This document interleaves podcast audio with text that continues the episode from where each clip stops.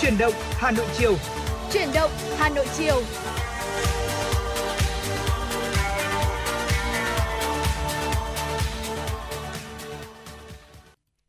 Mến chào quý vị, chào mừng quý vị đến với chuyển động Hà Nội chiều của chúng tôi trên tần số quen thuộc của FM 96. Và chiều nay đồng hành cùng với, cùng với quý vị để giúp cho quý vị có những thông tin mới cập nhật, không chỉ là những thông tin của thủ đô mà còn có cả những thông tin thế giới nữa. Bảo Nhật và Thu Minh chúng tôi đã sẵn sàng ở đây để có thể đồng hành cùng với quý vị trong buổi chiều hôm nay. Thu Minh sẽ được gửi lời chào tới quý vị thính giả. Rất vui khi lại được tiếp tục đồng hành cùng với quý vị trong chương trình chuyển động Hà Nội chiều.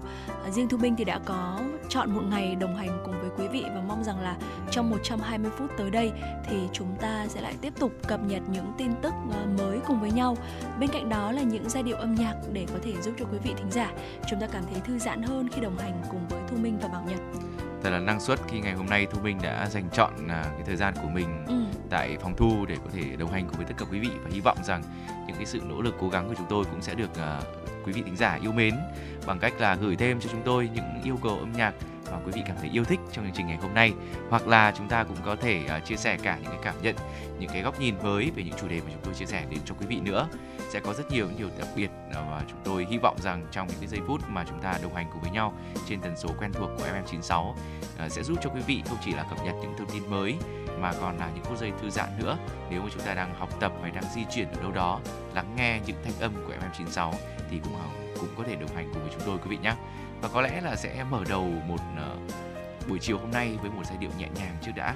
Một cái ca khúc mà tôi thấy cũng đã lâu lâu rồi mà cứ mỗi dịp mà thời tiết Hà Nội cũng có nhiều những cái sự chuyển biến như thế này thì người ta lại thích nghe những cái bài ờ, nó nhẹ nhàng du dương một chút. Cùng đến với giọng ca của Đức Phúc qua ca khúc năm ấy. Trước khi chúng tôi sẽ cùng mang đến những thông tin vô cùng đặc biệt và đáng chú ý trong buổi chiều hôm nay.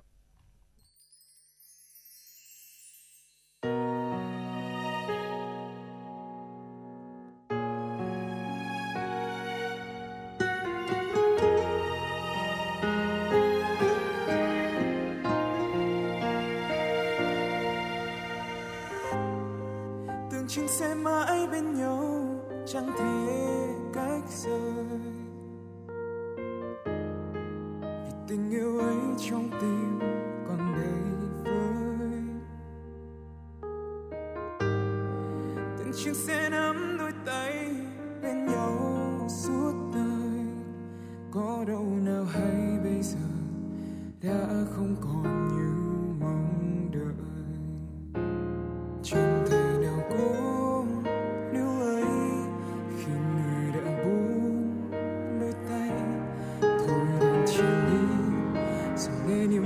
gian kín đôi bờ mi cho dù hạnh phúc đến mấy, thì chia tay cũng chỉ là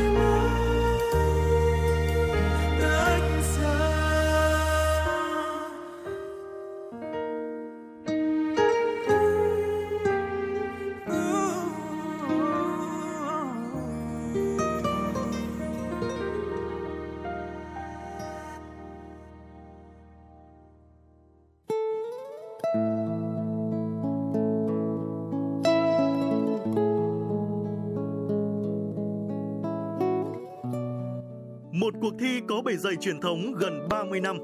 Một khởi đầu của các diva làng nhạc Việt là bệ phóng cho nhiều tài năng âm nhạc. Tiếng hát truyền hình Hà Nội đã trở lại mùa thi 2023 với tên gọi Tiếng hát Hà Nội với 4 vòng thi.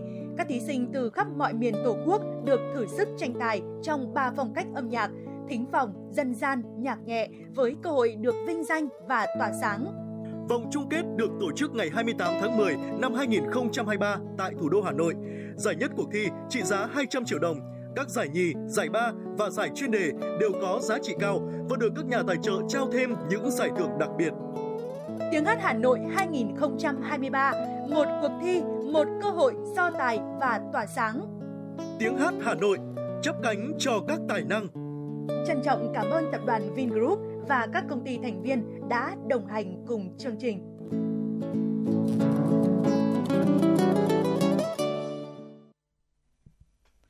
Mời quý vị thính giả, chúng ta sẽ cùng đến với những tin tức do biên tập viên Hoa Mai thực hiện. Vào ngày hôm nay, Ủy viên Bộ Chính trị, Bí thư Thành ủy Hà Nội Đinh Tiến Dũng yêu cầu Ban cán sự Đảng, Ủy ban nhân dân thành phố tập trung bằng mọi biện pháp nhanh nhất cấp nước sạch sinh hoạt trở lại và có giải pháp bảo đảm ổn định lâu dài cho người dân khu đô thị Thanh Hà. Bí thư Thành ủy Đinh Tiến Dũng cho biết, tinh thần chỉ đạo của Thường trực Thành ủy là trước hết Ban cán sự Đảng, Ủy ban nhân dân thành phố phải tập trung chỉ đạo cấp nước khẩn cấp bằng xe téc hoặc các biện pháp phù hợp khác đáp ứng ngay nhu cầu sinh hoạt tối thiểu của người dân, không để người dân phải lấy nước từ xa, từ nhiều nguồn khác nhau, không bảo đảm an toàn vệ sinh. Đồng thời, Ban cán sự Đảng Ủy ban nhân dân thành phố chỉ đạo Sở Xây dựng làm đầu mối chủ trì, phối hợp với Ủy ban nhân dân quận Hà Đông, Ủy ban nhân dân huyện Thanh Oai và các đơn vị liên quan như công ty cổ phần phát triển địa ốc Sienco 5, công ty trách nhiệm hữu hạn một thành viên nước sạch Hà Đông, công ty cổ phần nước mặt sông Đuống, công ty cổ phần đầu tư nước sạch sông Đà, công ty cổ phần nước sạch Nam Hà Nội, công ty cổ phần nước sạch Thanh Hà tập trung xử lý các khó khăn vướng mắc, các vấn đề phát sinh liên quan, giải quyết nhanh nhất để cấp nước trở lại cho khu đô thị Thanh Hà. Có giải pháp bảo đảm ổn định lâu dài như vậy. Xin lỗi quý vị, như xây dựng trạm cấp nước, cải tạo hệ thống mạng, kết nối điều tiết từ các nguồn khác nhau. Trường hợp có khó khăn vướng mắc vượt thẩm quyền giải quyết phải báo cáo ngay với thành phố để tháo gỡ, kể cả vướng mắc về quy hoạch. Quận ủy Hà Đông, huyện ủy Thanh Oai chỉ đạo các cấp, các ngành địa phương bám sát phối hợp chặt chẽ với các bên liên quan để giải quyết khó khăn vướng mắc sớm cấp nước lại cho khu đô thị Thanh Hà, chủ động kịp thời hỗ trợ, chăm lo cho đời sống người dân có khó khăn về nước sạch sinh hoạt. Bí thư Thành ủy Đinh Tiến Dũng đồng thời đề nghị Ban cán sự Đảng Ủy ban nhân dân thành phố ra soát tình hình cấp nước sạch sinh hoạt trên toàn địa bàn, có biện pháp chủ động bảo đảm cất nước ổn định, tăng nhanh tỷ lệ hộ gia đình được dùng nước sạch sinh hoạt cho khu vực phía Nam thành phố, Đảng đoàn Hội đồng Nhân dân thành phố, Ủy ban Kiểm tra Thành ủy, Thanh tra thành phố có biện pháp giám sát, kiểm tra, thanh tra trách nhiệm các cơ quan liên quan theo tinh thần chỉ thị số 24 của Ban Thường vụ Thành ủy, không để tình trạng đun đầy, né tránh sợ trách nhiệm, làm chậm trễ giải quyết các vấn đề liên quan. Sáng nay tại Hà Nội đã diễn ra hội thảo mở rộng chế độ thai sản cho phụ nữ Việt Nam do Cơ quan Liên Hợp Quốc về Bình đẳng giới và trao quyền cho phụ nữ và Tổ chức Lao động Quốc tế tổ chức nhân kỷ niệm Ngày Phụ nữ Việt Nam 20 tháng 10. Việt Nam là quốc gia có tốc độ già hóa dân số diễn ra rất nhanh, trong đó tỷ lệ đóng bảo hiểm xã hội ở phụ nữ vào khoảng trên 31% năm 2019 và có xu hướng ngừng tham gia bảo hiểm xã hội diễn ra nhanh hơn nam giới. Đặc biệt là năm 2021, Việt Nam có khoảng 14,8 triệu lao động nữ làm việc phi chính thức, chiếm 65% tổng số lao động nữ. Điều này khiến cho họ không được tiếp cận với bảo hiểm xã hội cũng như bảo hiểm thai sản. Trong số những điểm mới tại dự luật bảo hiểm xã hội sửa đổi, trình Quốc hội lần này sẽ đề xuất bổ sung chế độ thai sản vào chính sách bảo hiểm xã hội tự nguyện. Điều này nhằm tăng tính hấp dẫn của chính sách, thu hút người dân tham gia, đặc biệt mở rộng quyền lợi cho nhóm lao động nữ. Tối qua, đêm thi bán kết thứ ba của cuộc thi Tiếng hát Hà Nội đã diễn ra tại trường quay S5, Đài Phát thanh Truyền hình Hà Nội. Đêm thi bán kết thứ ba bùng nổ với màn tranh tài của 11 thí sinh qua những ca khúc thuộc ba dòng nhạc, thính phòng, dân gian và nhạc nhẹ. Tại vòng thi này, các thí sinh trình diễn hai ca khúc bao gồm một ca khúc tự chọn và một ca khúc về Hà Nội. Các thí sinh đã đem đến những phần thi đầy cảm xúc và bùng nổ, để lại nhiều ấn tượng cho ban giám khảo và khán giả. Năm nay, mỗi thí sinh tham dự cuộc thi Tiếng hát Hà Nội đã được ban tổ chức tạo kênh YouTube cá nhân theo nhận diện của cuộc thi để đăng tải hành trình tham dự cuộc thi của mình. Ngoài những thí sinh được ban giám khảo lựa chọn vào vòng chung kết tối ngày 28 tháng 10 tới, khán giả sẽ là yếu tố quyết định để lựa chọn hai thí sinh vào vòng chung kết thông qua việc bình chọn trên app Hà Nội On và hiệu suất phát triển kênh YouTube cá nhân của thí sinh đó. Tối nay, các thí sinh của cuộc thi Tiếng hát Hà Nội sẽ tiếp tục tranh tài trong đêm bán kết thứ tư, đêm thi cuối cùng của vòng bán kết.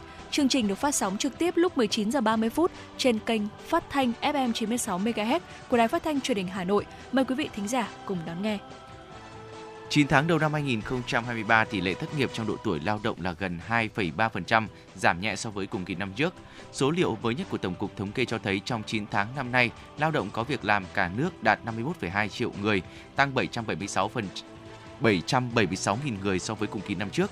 Bộ Lao động Thương binh và Xã hội cũng cho biết là số doanh nghiệp thành lập mới cao hơn so với số doanh nghiệp rút lui khỏi thị trường, góp phần tạo nhiều việc làm cho người lao động. Thưa quý vị, vừa rồi là những à, tin tức do biên tập viên Hoa Mai thực hiện. Chúng tôi sẽ còn liên tục cập nhật những tin tức tiếp theo để gửi tới cho quý vị.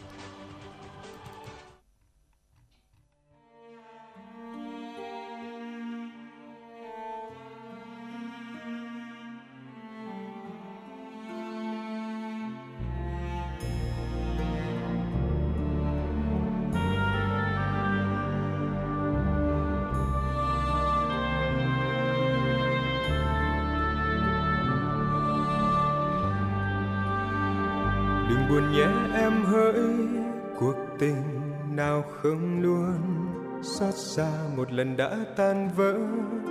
Để lại từng vết thương ngôi sao thiết tha, từng chiều xuống anh vẫn ngóng chờ tình yêu sao đã phôi phai. Phút cuối tiễn đưa cánh sao nửa thưa, đừng sầu nhé em hỡi, kỷ niệm là cơn mơ, buốt đau từng dòng hát xa vắng nhạt nhòa tình đã trao sao anh luôn khát khao, từng giọt nắng trôi hững hờ. Gọi nhau trên lối đi xưa, nhớ nhé em, giây phút mặn nồng. Tình yêu đã đến đến trong cơn mơ, thật xa vắng, rồi cho ta dòng lệ đắng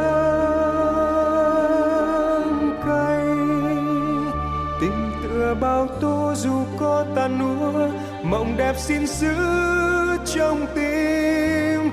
Hãy cho nhau nụ cười dù ngày mai có phai mau về đâu em hỡi khi gối chăn còn lại hơi ấm đêm nào? Xin giữ cho anh câu hứa trên đôi môi đến bạc đầu.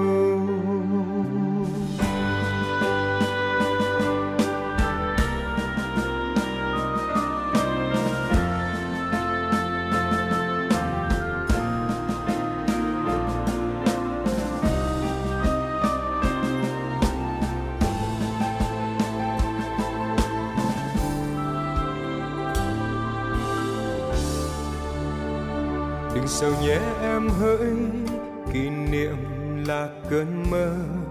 Buốt đau từng dòng hát xa vắng. Nhạt nhòa tình đã trao sao, luôn khát khao từng giọt nắng trôi hững hờ. Gọi nhau trên lối yêu xưa.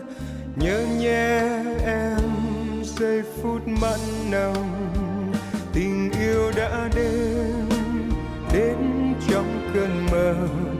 Xa vắng, rồi cho ta dòng lệ đắng cay.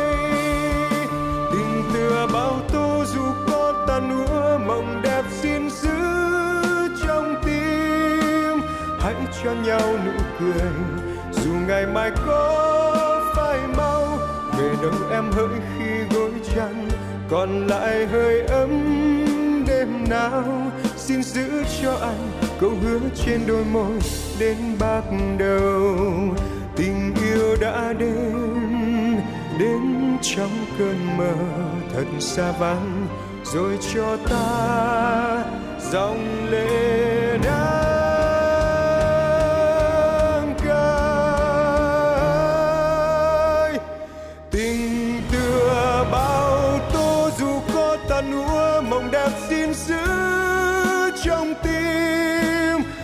cho nhau nụ cười. Dù ngày mai có phải mau, về đâu em hỡi khi gối chăn còn lại hơi ấm đêm nào, xin giữ cho anh câu hứa trên đôi môi đến bạc đầu. Xin giữ cho anh câu hứa trên đôi môi đến bạc đầu.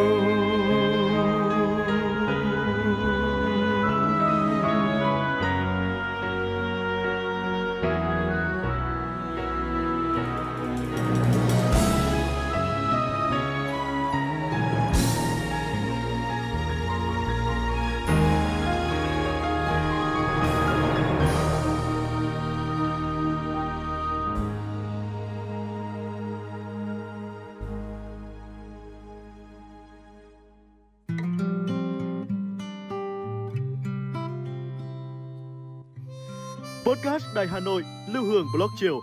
Một chương trình khá ấn tượng mang dấu ấn cá nhân của biên tập viên Lưu Hương với những câu chuyện nhỏ nhưng mang đầy ý nghĩa từ đời sống, những dòng tự sự và đặc biệt có cả những ca khúc do chính biên tập viên Lưu Hương thể hiện cùng với guitar. Phát hành mỗi ngày lúc 18 giờ 15 phút trên 5 nền tảng: app Hà Nội On, web Hà Nội Online.vn, Apple Podcast, Spotify, Google Podcast. Mời quý vị và các bạn đón nghe. Podcast Đài Hà Nội, nghe mọi nơi, khơi nguồn cảm xúc.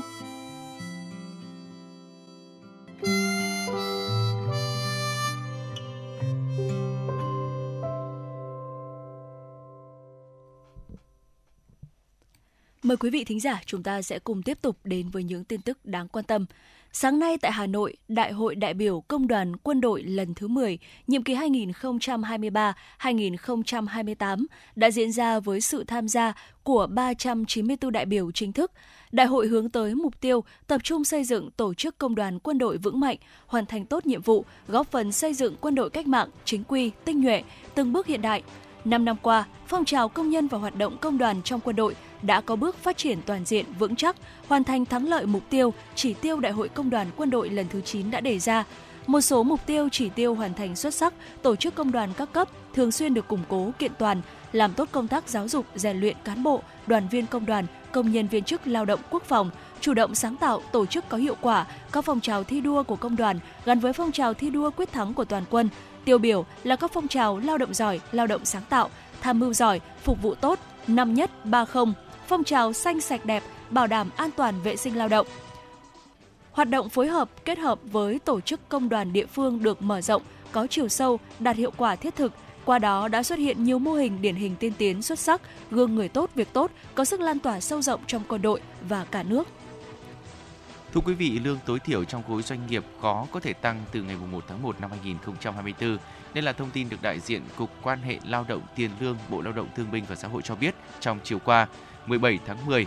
Cụ thể, thông lệ hàng năm thì Hội đồng Tiền lương sẽ họp trong 2 đến 3 phiên. Phương án và thời điểm tăng lương thường chốt vào phiên họp thứ ba khi mà các bên đã được tìm được tiếng nói chung. Năm nay thì tại phiên họp đầu tiên vào đầu tháng 8, Hội đồng Tiền lương Quốc gia thống nhất hoãn thương lượng tăng lương tối thiểu đến cuối năm nay mới bàn thảo tiếp về à, thời điểm và mức tăng. Nguyên nhân là kinh tế sụt giảm khiến cho hơn nửa triệu lao động mất việc, giảm giờ làm. Dự kiến cuối tháng 11 năm và đầu tháng 12 tới, Hội đồng Tiền lương Quốc gia mới khởi động lại thương lượng tăng lương tối thiểu vùng năm 2024. Do đó, lương tối thiểu trong khối doanh nghiệp khó có thể tăng từ ngày 1 tháng 1 năm tới. Bộ Giáo dục và Đào tạo vừa cho biết hiện nay trên mạng xã hội lan truyền nhiều thông tin về một số nội dung được cho là ngữ liệu trong sách giáo khoa như giã gạo thổi cơm, bắn tung tóe, bạn An dũng cảm, bé sách đỡ mẹ, vẽ gì khó. Theo Bộ Giáo dục và Đào tạo, đây là những nội dung không có trong sách giáo khoa hiện hành đang được thực hiện tại các nhà trường. Bộ Giáo dục và Đào tạo khẳng định đã đề nghị các cơ quan chức năng vào cuộc điều tra nguồn gốc thông tin trên, đồng thời làm rõ trách nhiệm của các cá nhân tổ chức đăng tải xuyên tạc. Một thông tin khác cũng xin được cập nhật đến cho tất cả quý vị. Công trình nghiên cứu và sản xuất Sancovi, thuốc thảo dược điều trị COVID-19 và các virus gây lây lan qua đường hô hấp, cúm mùa do thạc sĩ, dược sĩ Nguyễn Thị Hương Liên, Phó Chủ tịch Công ty Cổ phần Sao Thái Dương làm chủ nhiệm đề tài vừa đạt giải nhì tại Hội thi sáng tạo kỹ thuật thành phố Hà Nội lần thứ nhất. Sancovir ra đời như một phương thuốc thảo dược đầu tiên được chứng minh an toàn hiệu quả và được cấp phép với chỉ định điều trị COVID-19. Ngoài ứng dụng trong điều trị bệnh nhân COVID-19, chỉ định của Sancovir còn mở rộng sang các trường hợp do lây nhiễm virus đường hô hấp, bao gồm cúm.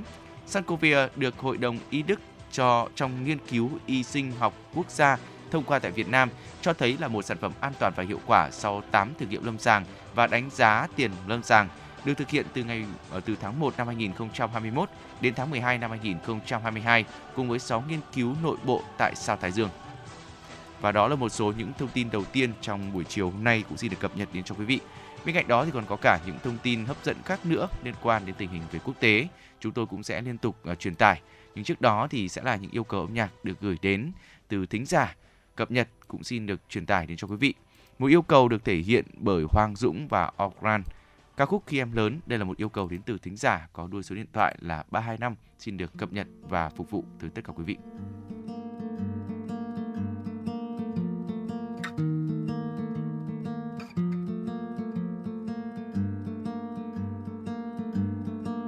Khi em lớn vui biết bao vì được đi muôn nơi.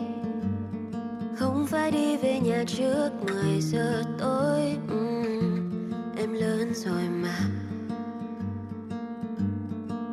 Khi em lớn trước mắt em là bầu trời trong xanh. Em cứ vô tư chạy đi thật nhanh. Nào có biết rằng ngày em lớn em sẽ ngã đâu hơn bây giờ. Đời đâu giống đôi vần thơ em nhận ra thế gian ai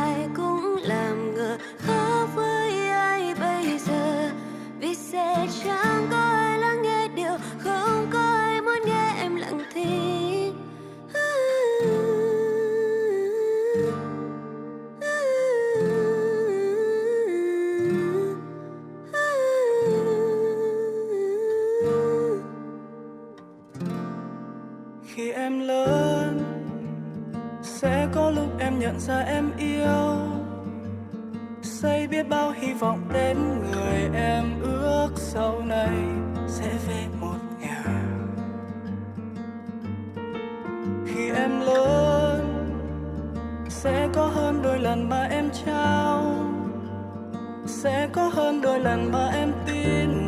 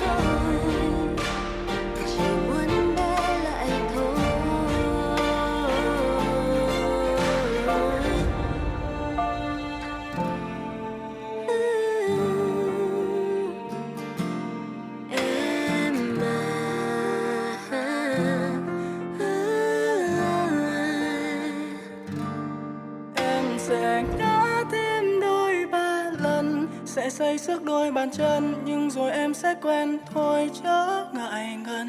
Dẫu em có một mình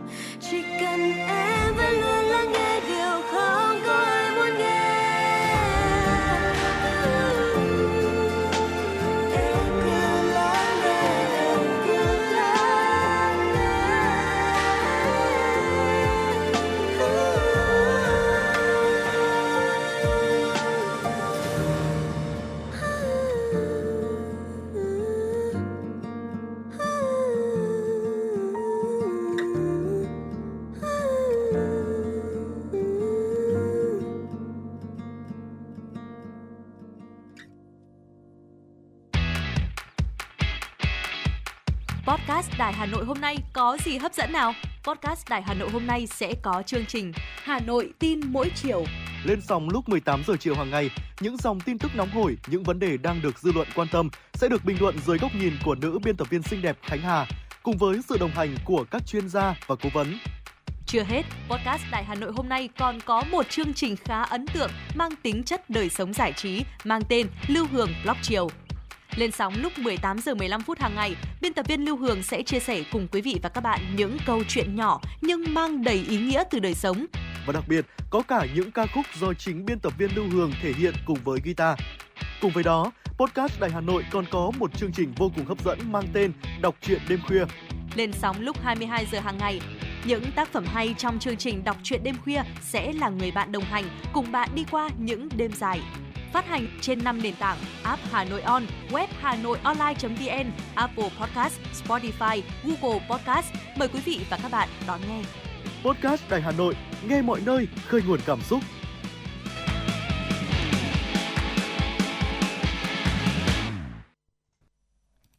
Vâng, thưa quý vị và bây giờ thì chúng ta sẽ cùng à, đến với à, một uh, chuyên mục đặc biệt trong ngày hôm nay. À, có lẽ là không biết là với quý vị mình có hay để ý đến những cái ngày sinh uh, rồi là những cái con số bình thường của mình không? Với Thu Minh thì mình có hay để ý những cái đến ngày sinh của mình không? À, tất nhiên rồi ạ, bởi vì uh, Thu Minh uh, luôn uh, đối với bản thân của mình thì uh, cái ngày uh, tháng năm sinh của mình luôn là một ngày rất là quan trọng. Ừ. Dạ. Nhiều người thì uh, rất là quan trọng những cái ngày sinh của mình, đôi khi là cả giờ sinh nữa, ừ. bởi vì theo quan niệm của rất nhiều người là những cái con số này nó ảnh hưởng rất nhiều đến cuộc sống của chúng ta ừ. đôi khi không chỉ ảnh hưởng đến tính cách ảnh hưởng đến tương lai rồi ảnh hưởng đến cả nghề nghiệp nữa và có một điều đặc biệt là bây giờ có nhiều người rất là tin về 12 cung hoàng đạo đó, 12 cung hoàng đạo thì nó sẽ hơi khác một chút với lại 12 con giáp đúng không ạ? Dạ. 12 con giáp thì sẽ tính theo năm, còn 12 cung hoàng đạo thì sẽ tính theo ngày sinh. Thế thì ngày hôm nay chúng ta sẽ cùng nhau uh, tìm hiểu một chút về những thông tin trong 12 cung hoàng đạo và không biết là với quý vị thính giả thì chúng ta sẽ thuộc cung nào đây?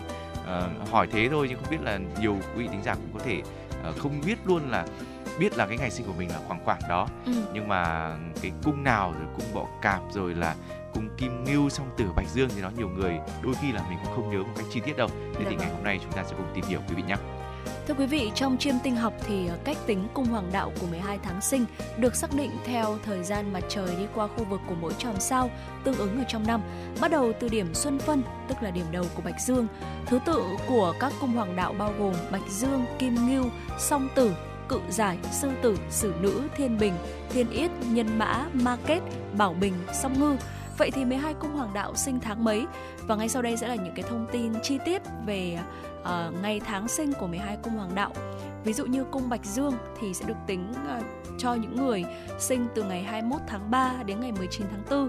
Cung Kim Ngưu là trong khoảng từ ngày 20 tháng 4 đến 20 tháng 5. Cung Song Tử từ ngày 21 tháng 5 đến 21 tháng 6 cung cự giải từ ngày 22 tháng 6 đến ngày 22 tháng 7, cung sư tử từ ngày 23 tháng 7 đến ngày 22 tháng 8, cung sử nữ là từ ngày 23 tháng 8 đến ngày 22 tháng 9, cung thiên bình là từ ngày 23 tháng 9 đến ngày 23 tháng 10, cung thiên yết là từ ngày 24 tháng 10 đến ngày 22 tháng 11, cung nhân mã là từ 23 tháng 11 đến 21 tháng 12 và cung ma kết là từ ngày 22 tháng 12 cho đến ngày 19 tháng 1 cung Bảo Bình 20 tháng 1 đến 18 tháng 2 và cuối cùng cung Song Ngư là từ ngày 19 tháng 2 đến ngày 20 tháng 3. À, vừa chia sẻ xong thì với chị Thu Minh là chị uh, mình thuộc cung nào nhỉ? À, Thu Minh thì là thuộc cung Market ạ. À, Market là từ 22 tháng 12 cho đến là 19 tháng 19 1. tháng 1 đúng dạ. không ạ? Thế thì lát nữa chúng ta sẽ cùng tìm hiểu xem là với những cái cung như thế này thì họ sẽ có những tính cách ra sao, ừ. xem là liệu nó có đúng như những gì mà trong một số những cuốn sách về 12 cung hoàng đạo chia sẻ không nhé? Dạ vâng. à, bây giờ thì về ý nghĩa cũng như là tính cách của 12 cung hoàng đạo cũng sẽ có những sự khác nhau. À, tháng sinh thì luôn là một chủ đề rất là thú vị để uh, thu hút ở trong lĩnh vực chiêm tinh rồi. Tương ứng với những khoảng thời gian ảnh hưởng bởi các uh, sao quản chiếu riêng biệt, ngày sinh cũng sẽ có phần nào đó tiết lộ về tính cách, tình yêu này, đôi khi là cả về lĩnh vực nghề nghiệp phù hợp nữa. Đầu tiên chúng ta sẽ cùng tìm hiểu về cung uh, Bạch Dương trước đấy ạ. Là những người sinh từ ngày 21 tháng 3 cho đến ngày 19 tháng 4 đấy ạ nằm ở đầu danh sách của 12 cung hoàng đạo. Tháng sinh cung Bạch Dương luôn thuộc nguyên tố lửa và mang trong mình một năng lượng rất là nhiệt huyết, đam mê sôi nổi. Những người sinh vào cung Bạch Dương thường có tố chất làm thủ lĩnh này, với tính cách chính trực và đầy nghĩa khí, luôn đặt ra các mục tiêu rõ ràng cũng như là tận tụy đạt được chúng. Tuy nhiên thì ờ, với cái tính ờ, cách nóng nảy cũng như là hơi bộc trực thì Bạch Dương cũng ờ, cần phải học cách kiểm soát bản thân được một cách tốt hơn, tránh tự mãn cũng như là cảm xúc quá đà trong tình cảm thì Bạch Dương là một người chủ động này, sẵn sàng tạo ra những khoảnh khắc thú vị. Tính cách nhiệt huyết và sự tự tin khiến cho Bạch Dương dễ dàng gây được ấn tượng cũng như cuốn hút người khác phái. Với sự tận tâm và tinh thần lãnh đạo thì Bạch Dương thích hợp với những lĩnh vực như là kinh doanh bất động sản, du lịch, huấn luyện viên cũng như là quản lý doanh nghiệp thưa quý vị. Tiếp theo là cung Kim Ngưu ờ, là những người sinh từ ờ, ngày 20 tháng 4 cho đến 20 tháng 5 thuộc nguyên tố đất mang trong mình sự ấm áp và điềm tĩnh. Những người thuộc cung này thì thường có một trái tim rất là nồng hậu, cử chỉ khoan thai và lời nói ôn hòa. Trong tình cảm thì Kim Ngưu là người lãng mạn, dịu dàng và nhạy cảm với khả năng lắng nghe tốt. Tuy nhiên thì họ có thể khá dè dặt và cần thời gian để mở lòng khi mới quen. Để duy trì mối quan hệ bền vững, Kim Ngưu cần cởi mở và chia sẻ nhiều hơn. Và với khả năng sáng tạo, tính cách siêng năng và kiên trì, Kim Ngưu có thể đạt được rất là nhiều thành tựu đáng kinh ngạc trong ngành nghề như là giáo viên này, luật sư này, đầu bếp, thiết kế đồ họa hay là thời trang. Và bây giờ chúng ta sẽ cùng đến với một cung khác nữa là cung song tử. À, là những người sinh từ ngày 21 tháng 5 cho đến 21 tháng 6. À, trong 12 cung hoàng đạo tháng sinh thuộc nhóm nguyên tố khí, song tử là thuộc nhóm khí. Cung song tử có tính chất rất là đa dạng, nhạy bén và linh hoạt với sự trung thành quyết đoán trong suy nghĩ cũng như hành động. Mặc dù có lòng chắc ẩn và ứng phó tốt với những tình huống phức tạp nhưng mà song tử thường dễ bị cảm xúc chi phối, thể hiện qua những hành động mà hơi có phần bốc đồng này. Trong tình cảm thì song tử ờ, thường gắn liền với hình ảnh đào hoa bởi không ngừng tìm kiếm tình yêu đích thực. Đó. Tuy nhiên khi tìm được một nửa của mình rồi thì ờ, họ sẽ yêu thương chân thành, toàn tâm, xây đắp nên mối quan hệ sâu sắc cũng như là bền chặt. Với tính cách năng động và tư duy đa chiều sáng tạo song tử trưởng uh, thường là thành công trong các lĩnh vực đòi hỏi tư duy linh hoạt như là sale như là marketing kinh doanh ăn uống bất động sản uh, cũng có thể trở thành nghệ sĩ nhà văn du lịch hay là trong mảng thời trang nữa bên cạnh đó thì cung cự giải uh, bao gồm những người sinh từ ngày 22 tháng 6 đến ngày 22 tháng 7 thì mang trong mình một cái sự phức tạp với tính khí thất thường khó đoán. Điều này khiến họ trở thành những cá nhân khó hiểu thế nhưng mà cũng đầy thú vị. Cự giải thì thường là những người giàu lòng hy sinh, nhạy cảm và coi trọng thể diện. Họ hòa đồng và thân thiện thế nhưng mà đôi khi lại kén chọn và dễ xúc động. Ở trong chuyện tình cảm thì cự giải là một mẫu người lý tưởng, trung thủy và sẵn sàng chiều chuộng người mình yêu. Do tính cách nhạy bén và khả năng làm việc tập thể, cự giải sẽ phù hợp với các công việc liên quan đến xã hội như là giáo viên, chuyên gia tâm lý, tình nguyện viên, nhà hoạt động xã hội hay là cả nông nghiệp. Vâng, nhắc đến cự giải tôi thấy là cũng có thành viên ở trong ban kỹ thuật cũng thuộc cung cự giải rồi.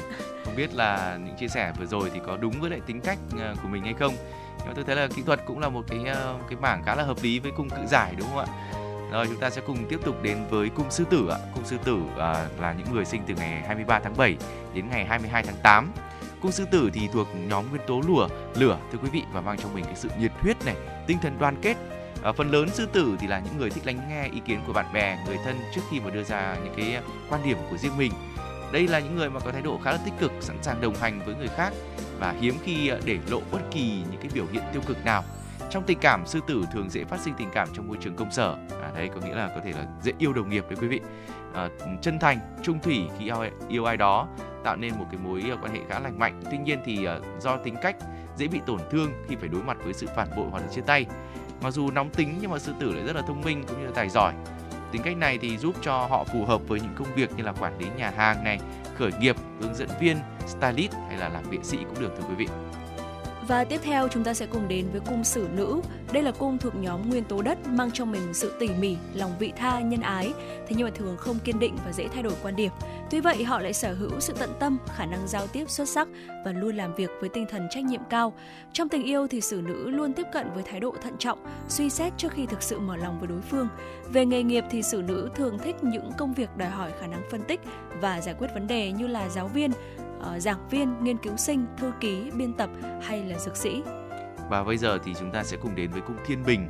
À, cung Thiên Bình thì à, là những người sinh ngày 23 tháng đến tháng 9 đến 23 tháng 10. À, ờ, Thiên Bình là một à, cung thuộc nhóm nguyên tố khí. Thiên Bình là người sống khá tình cảm, hòa đồng, có tư duy thông minh, à, thích làm việc theo nhóm, tập thể và luôn tìm kiếm sự công bằng và phân minh.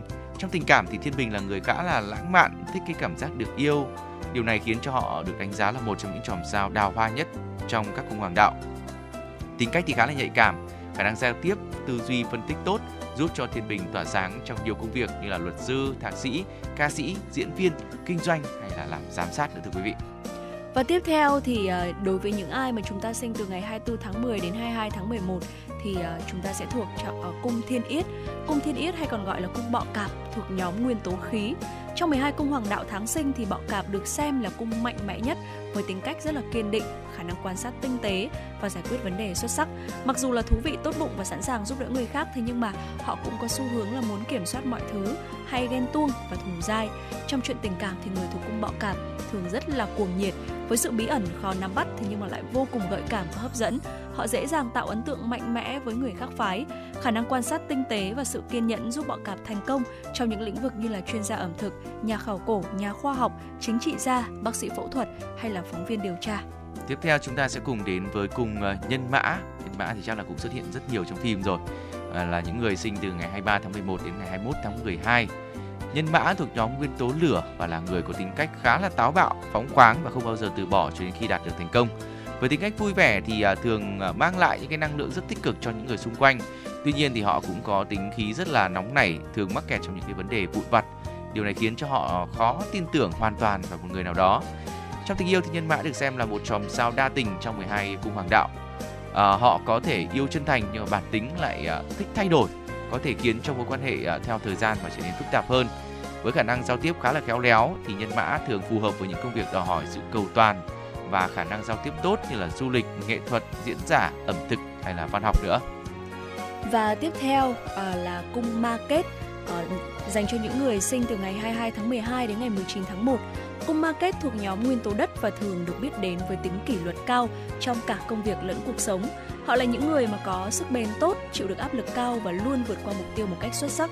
Tình hướng nội, lối sống kín đáo và thận trọng là những đặc điểm nổi bật trong tính cách của Market. Họ thường không muốn tiết lộ quá nhiều về bản thân với mọi người xung quanh. Trong tình cảm thì Market thích sự ổn định và an toàn trong mối quan hệ. Tuy nhiên đôi khi họ cũng đem đến những trải nghiệm hẹn hò đầy sáng tạo và bất ngờ cho một nửa của mình. Với tính cách thực tế và đôi phần thực dụng cùng với khả năng chịu áp lực cao, Market thường phù hợp với các lĩnh vực như là kinh doanh, quản lý tổ chức, doanh nghiệp, khoa học hay là công nghệ. Vâng, nhắc đến uh, cung market thì tôi thấy cũng khá là giống với con người của Thu Minh, ít nhất là do uh, theo những cái cảm quan bên ngoài đúng không ạ? Uh, bây giờ chúng ta sẽ cùng đến với cung Bảo Bình là những người sinh từ ngày 20 tháng 1 cho đến ngày 18 tháng 2. Cung Bảo Bình thì cũng là một uh, cung thuộc nhóm nguyên tố khí, sở hữu nhiều những cái nét tính cách đẹp như là lòng vị tha, nhân ái, luôn sẵn sàng giúp đỡ cũng như là đặt lợi ích của cộng đồng lên hàng đầu. Tuy nhiên thì đôi lúc cái sự ngoan cố và cứng đầu của Bảo Bình cũng có thể khiến cho họ trở thành những cái người khá là khó tính bên cạnh đó thì uh, trong chuyện tình cảm ấy thì bảo bình cũng rất xem trọng cái lòng uh, trung thủy nên là đôi khi ghen tuông mù quáng và có những hành động thiếu suy nghĩ tình yêu của bảo bình thì tươi sáng chân thành và tự tại nên là rất dễ bị tổn thương khi mà không nhận được sự à, hồi đáp với à, cái à, tài năng vượt trội và khả năng tưởng tượng phong phú, Bảo Bình thường dễ dàng thích nghi và đạt được thành tựu trong nhiều lĩnh vực nghề nghiệp khác nhau như là diễn viên, đạo diễn, chuyên gia tâm lý, nhà văn, nhà báo hoặc là người sáng tạo nội dung thưa quý vị. Và tiếp theo, à, gần như là cuối cùng ạ, cung song ngư ờ, là những người sinh từ ngày 19 tháng 2 đến ngày 20 tháng 3 thì là thuộc nhóm nguyên tố nước. Đây là cung cuối cùng trong vòng tròn 12 cung hoàng đạo tháng sinh. Đặc điểm nổi bật đó là song ngư là những cái người mà có tính cách rất là thân thiện, có lòng nhân hậu và ấm áp. Trong tình cảm thì song ngư luôn trân trọng mối quan hệ và tôn trọng người yêu của mình. Họ thường không áp đặt mà luôn chia sẻ, thấu hiểu và cho đối tượng cái sự tự do riêng. Trong lĩnh vực nghề nghiệp thì song ngư sẽ thường Ờ, hợp với các công việc y tế như là y tá bác sĩ này và cả trong nghệ thuật nữa như là nghệ sĩ nhà thơ. Một số lĩnh vực khác cũng vô cùng phù hợp với song ngư như là chiêm tinh học tâm lý học thiết kế trò chơi hay là lập trình vân vân. Thưa quý vị và đó là một số những chia sẻ với ờ, uh, 12 cung hoàng đạo. Nghĩa là với quý vị thì mình thuộc cung nhóm nào đây? Và liệu những chia sẻ của chúng tôi thì đúng được khoảng bao nhiêu phần trăm so với những gì mà chúng ta đang cảm thấy được? Hãy chia sẻ thêm với chúng tôi quý vị nhé và bây giờ sẽ là tiếp tục với những thông tin đáng chú ý trong buổi chiều hôm nay. Podcast Đài Hà Nội hôm nay có gì hấp dẫn nào? Podcast Đài Hà Nội hôm nay sẽ có chương trình Hà Nội tin mỗi chiều. Lên sóng lúc 18 giờ chiều hàng ngày, những dòng tin tức nóng hổi, những vấn đề đang được dư luận quan tâm sẽ được bình luận dưới góc nhìn của nữ biên tập viên xinh đẹp Khánh Hà cùng với sự đồng hành của các chuyên gia và cố vấn. Chưa hết, podcast Đài Hà Nội hôm nay còn có một chương trình khá ấn tượng mang tính chất đời sống giải trí mang tên Lưu Hương Blog Chiều. Lên sóng lúc 18 giờ 15 phút hàng ngày, biên tập viên Lưu Hương sẽ chia sẻ cùng quý vị và các bạn những câu chuyện nhỏ nhưng mang đầy ý nghĩa từ đời sống. Và đặc biệt, có cả những ca khúc do chính biên tập viên Lưu Hương thể hiện cùng với guitar. Cùng với đó, podcast Đài Hà Nội còn có một chương trình vô cùng hấp dẫn mang tên Đọc truyện đêm khuya. Lên sóng lúc 22 giờ hàng ngày, những tác phẩm hay trong chương trình Đọc truyện đêm khuya sẽ là người bạn đồng hành cùng bạn đi qua những đêm dài. Phát hành trên 5 nền tảng app Hà Nội On, web Hà Nội Online.vn, Apple Podcast, Spotify, Google Podcast. Mời quý vị và các bạn đón nghe. Podcast Đài Hà Nội, nghe mọi nơi, khơi nguồn cảm xúc.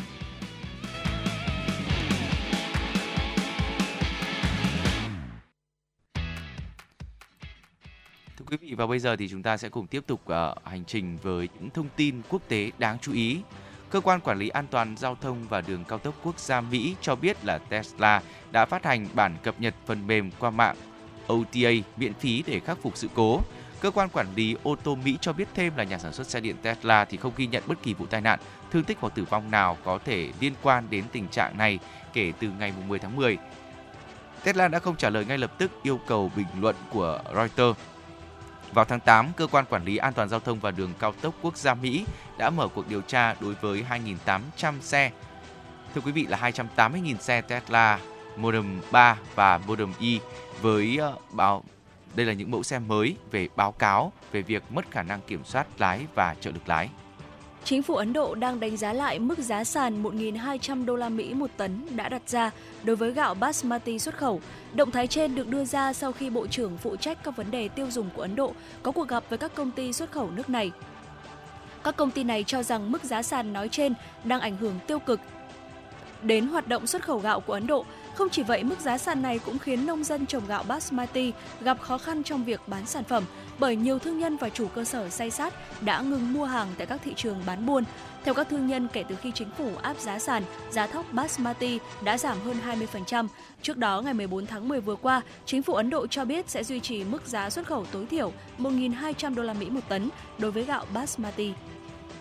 Thưa quý vị, người dân và du khách tới à, Nagano, Nhật Bản đã có cơ hội thưởng thức những bữa ăn tối ngoài trời bên trong khuôn viên của một trong những thành cổ nổi tiếng nhất.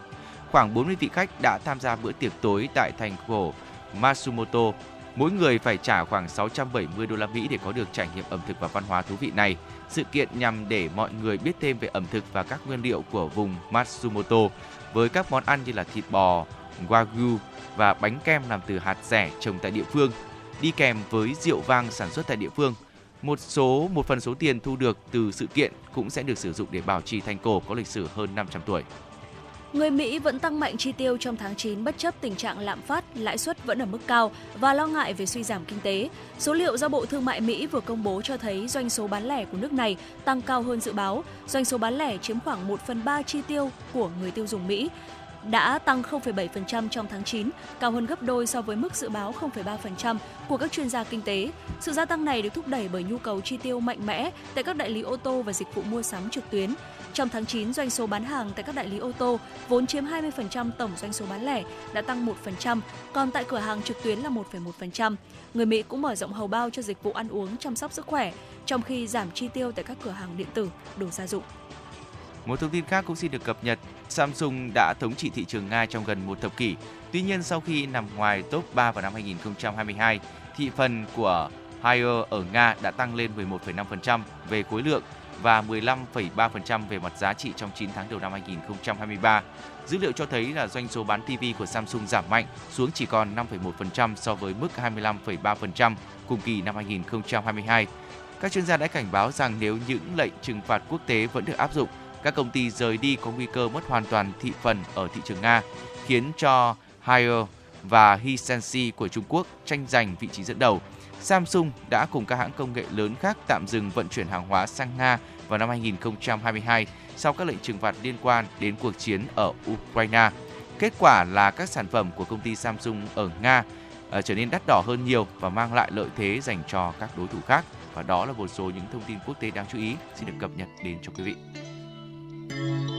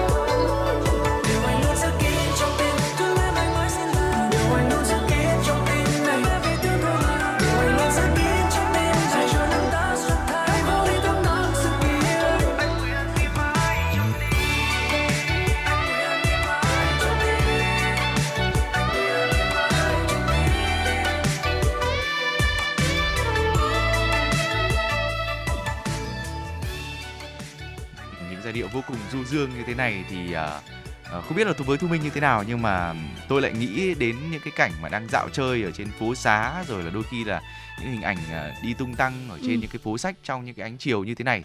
Rất là phù hợp với giai điệu của ca khúc này. Uh, với thu minh thì mình có hay đi phố sách không? Uh, anh chia sẻ với anh Bảo Nhật cũng như là quý vị thính giả đấy chính là Thu Minh vẫn nhớ là những cái ngày đầu tiên mà Thu Minh lên đại học lên Hà Nội đấy ạ thì điều đầu tiên thu minh làm là ra phố sách để chơi đấy à ra phố sách đúng không ạ? Dạ. Thực ra là với những người mà yêu sách ấy, ừ. thì phố sách lúc nào nó cũng có một cái sự thu hút gì đấy rất đặc biệt. Mặc dù là đôi khi với bản thân tôi thì uh, lâu lâu rồi tôi mới động đến cuốn sách nhưng mà quý vị hãy tự tưởng tượng là mình đang đi trên một dãy phố hai bên đều là những cái cuốn sách và chỉ cần nhìn bìa thôi mình cứ đoán đoán được một chút nội dung ấy dạ. là mình cảm thấy như kiểu là mỗi một cuốn sách sẽ là một cái thế giới. Uh, mình đang là một cái người đang du hành ở trong những cái đa vũ trụ vậy. Dạ. động vào một cuốn sách nào là mình được du hành vào trong cái thế giới đấy cũng là một trải nghiệm vô cùng thú vị. À, và tại Hà Nội cũng có một phố sách rất đặc biệt là phố sách 19 tháng 2 đây là một thiên đường sách và những ai mà yêu thích uh, sách vở này hay đọc này chắc chắn sẽ là một điểm đến không thể thiếu được nếu đến với Hà Nội đấy ạ. Dạ vâng ạ và phố sách này thì À, có địa chỉ là ở phố 19 tháng 12 ở Trần Hưng Đạo, quận Hoàn Kiếm, Hà Nội. Và với giờ mở cửa đó là từ 8 giờ đến 22 giờ hàng ngày. Phố sách Hà Nội hay còn được gọi là phố sách 19 tháng 12 và được chính thức mở cửa vào ngày 1 tháng 5 năm 2017. Đây cũng là tuyến phố sách đầu tiên ở thủ đô. Tại đây thì trưng bày các đầu sách của 16 nhà xuất bản hàng đầu Việt Nam. Mỗi gian hàng được thiết kế theo phong cách hiện đại. Ngoài 16 gian hàng với hàng trăm ngàn đầu sách đủ mọi thể loại, tại đây còn có nhiều khu vực khác như là quầy bán đồ lưu niệm này, hoa tươi, quảng trường nhỏ để giao lưu, giới thiệu sách, khu vực nước uống, wifi miễn phí, trạm tra cứu thông tin điện tử công cộng vân vân. Và với lợi thế là nằm ở ngay trục đường chính ở trung tâm thủ đô, ngay từ khi đi vào hoạt động thì à, phố sách 19 tháng 12 đã thu hút rất là đông đảo du khách. Đây không chỉ là thiên đường lý tưởng của những mọt sách mà còn là nơi à, để à, rất là nhiều người chúng ta lựa chọn đến đây để có những cái bức hình đẹp.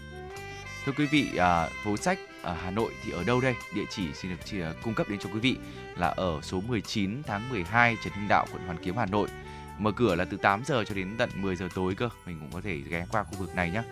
À, đó là một số những chia sẻ mà thu minh cũng đã vừa giới thiệu đến cho quý vị rồi à, nếu mà với những bạn à, sinh viên mới lên hà nội thì làm thế nào để có thể di chuyển đến đây đây phố sách 19 tháng 2 nằm ở khu vực trung tâm thành phố để di chuyển đến đây thì chúng ta có thể lựa chọn rất nhiều những phương tiện khác nhau như ô tô xe máy hoặc là bằng xe buýt nhưng mà chúng tôi ờ, có lẽ là khuyến khích dùng xe buýt hơn thứ nhất là để bảo vệ môi trường ừ. thứ hai là cũng à, tiện dụng nữa mình đỡ phải tìm chỗ để mà gửi xe dạ.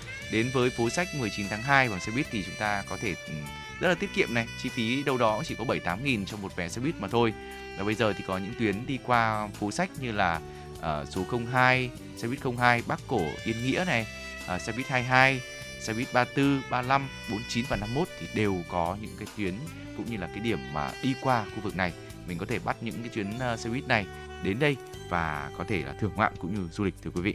Dạ vâng ạ. Và ngoài ra thì chúng ta cũng có thể lựa chọn uh, uh, phương tiện cá nhân đúng không ạ ừ. để có thể đi đến đây chỉ bằng xe máy hoặc là ô tô thì chúng ta cũng có thể di chuyển đến đường Lý Thường Kiệt hoặc là đường Hai Bà Trưng là chúng ta cũng đã bắt gặp phố sách rồi. Tùy vào vị trí xuất phát mà cung đường di chuyển sẽ rất là khác nhau. Ở phố sách thì nằm gần Tòa án Nhân dân Hà Nội, nối hai tuyến phố là Lý Thường Kiệt và Hai Bà Trưng. Con phố này thì chỉ khoảng 200 mét thôi, do đó là chúng ta có thể lựa chọn gửi xe. À, ví dụ như là nếu mà chúng ta đi ô tô thì có thể gửi ở trước khách sạn Melia ở lề đường phố Lý Thường Kiệt. Xe máy thì có thể gửi ở trước số nhà 61 và số 47 phố Lý Thường Kiệt. Vào dịp lễ Tết thì ờ, Ờ, cũng sẽ có những cái khu nhận giữ xe máy và ô tô riêng. và quý vị thính giả chúng ta cũng nên tìm hiểu trước khi mà tới quý vị nhé. Thưa quý vị, đến với phố sách 19 tháng 2, đây thực sự là một thiên đường sách đúng nghĩa với nhiều tựa sách hay. À, ở đây thì là một nơi hội tụ của rất nhiều những nhà sản xuất à, nhà xuất bản lớn của Việt Nam như là Nhã Nam, Kim Đồng, Tiền Phong, Hà Nội, Đại học Sư phạm. Rồi các đầu sách ở đây được chọn lọc với những cuốn sách mới nhất, hay nhất cũng như là hot nhất. Phố sách Hà Nội phục vụ nhu cầu mua sách này, đọc sách của rất nhiều lứa tuổi. Đến đây chúng ta cũng dễ dàng tìm kiếm cho mình à, những cái tựa sách ở nhiều lĩnh vực khác nhau, từ văn học, kinh tế, thiếu nhi cho đến ngôn tình cũng đều có luôn quý vị ạ. Và tại phố sách thì à, có khu vực quảng trường nhỏ ở giữa và đây là nơi à, sẽ đôi lúc diễn ra những cái sự kiện giới thiệu sách hay là những cái buổi trưng bày nghệ thuật, tọa đàm hoặc là giao lưu với tác giả nổi tiếng. Thông thường các sự kiện tại phố sách Hà Nội thì được tổ chức vào ngày lễ hoặc là dịp cuối tuần nhằm tạo điều kiện thuận lợi cho những người mà chúng ta yêu sách à, được gặp gỡ với nhau, trò chuyện với nhau. Đồng thời thì à, à, đôi khi sẽ có những cái à, sự kiện thì chúng ta cũng có thể gặp gỡ thần tượng của mình là những tác giả sách nổi tiếng bên cạnh đó thì ờ, không chỉ có team mọt sách mà những bạn trẻ chúng ta thích chụp ảnh yêu thích chụp ảnh thì cũng sẽ bị thu hút với phố sách này. Bởi vì ờ, mặc dù là diện tích của nó nhỏ thôi thế nhưng mà lại sở hữu rất là nhiều những cái ờ, góc để chúng ta có thể chụp ảnh đẹp. Chỉ cần chuẩn bị một bộ trang phục đơn giản thêm một vài phụ kiện kết hợp với background là chúng ta sẽ có dư sức ra cho mình một bộ ảnh với uh, và khi đăng lên trên mạng xã hội thì có thể rất là thu hút rồi ạ. Ừ, và bên cạnh đó thì ở đây còn có không gian à, cà phê sách cực chill nữa. Ừ. Đây sẽ là một thiên đường về sách hay là một tọa độ check-in lý tưởng mà mà phố sách Hà Nội có. Còn có không gian để cho chúng ta có thể thưởng thức nữa nếu mà cảm thấy là uh, mình muốn tăng cái sự tỉnh táo lên cũng có thể có thêm một cái cốc cà phê tại khu vực này. Dạ. Sau khi chọn cho mình những đầu sách yêu thích thì mình có thể đi một vòng thưởng thức cà phê nhâm nhi, vừa đọc sách hay là chụp ảnh cũng sẽ là một trải nghiệm vô cùng tuyệt vời. Đó là một số những chia sẻ về của chúng tôi về uh, phố sách 19 tháng 2. Không biết là với quý vị mình đã ghé qua đây hay chưa và nếu có những trải nghiệm mới hãy chia sẻ thêm với chúng tôi quý vị nhé.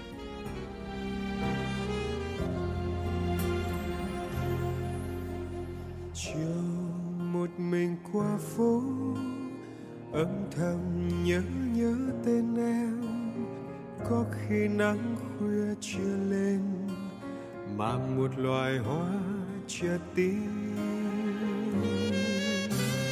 chiều một mình qua phố, âm thầm nhớ nhớ tên em, có chân đôi khi đã mềm, gọi buồn cho mình nhớ tên chiều qua bao nhiêu lần mỗi cười cho mình còn nhớ nhau. Chiều qua bao nhiêu lần tay rơi nghe buồn ghé môi sầu. Ngày nào mình còn có nhau, xin cho dài lâu. Ngày nào đời thôi có nhau, xin biết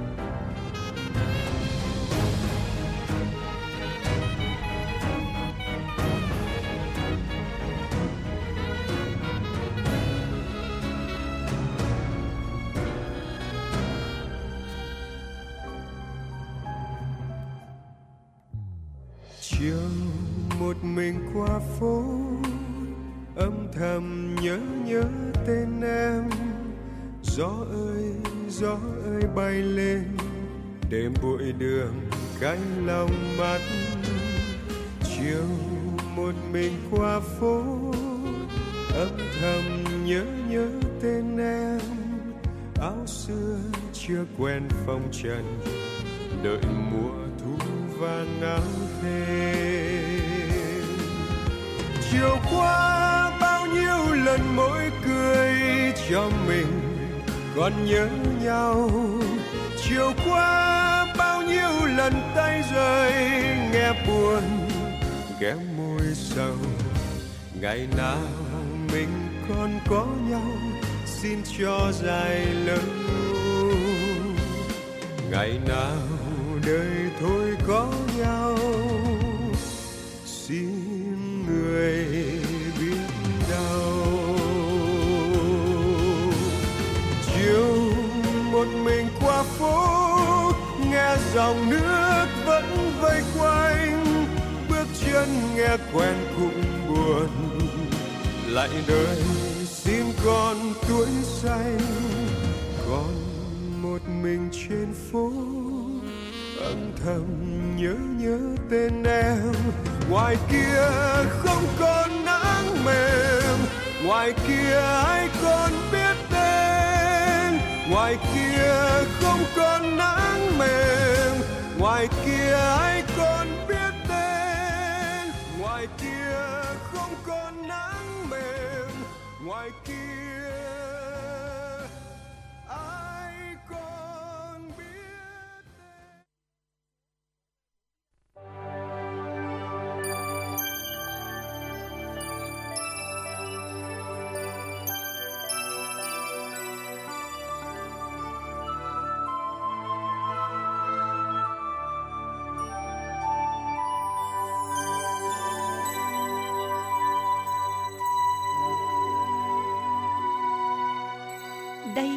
là đài phát thanh và truyền hình Hà Nội.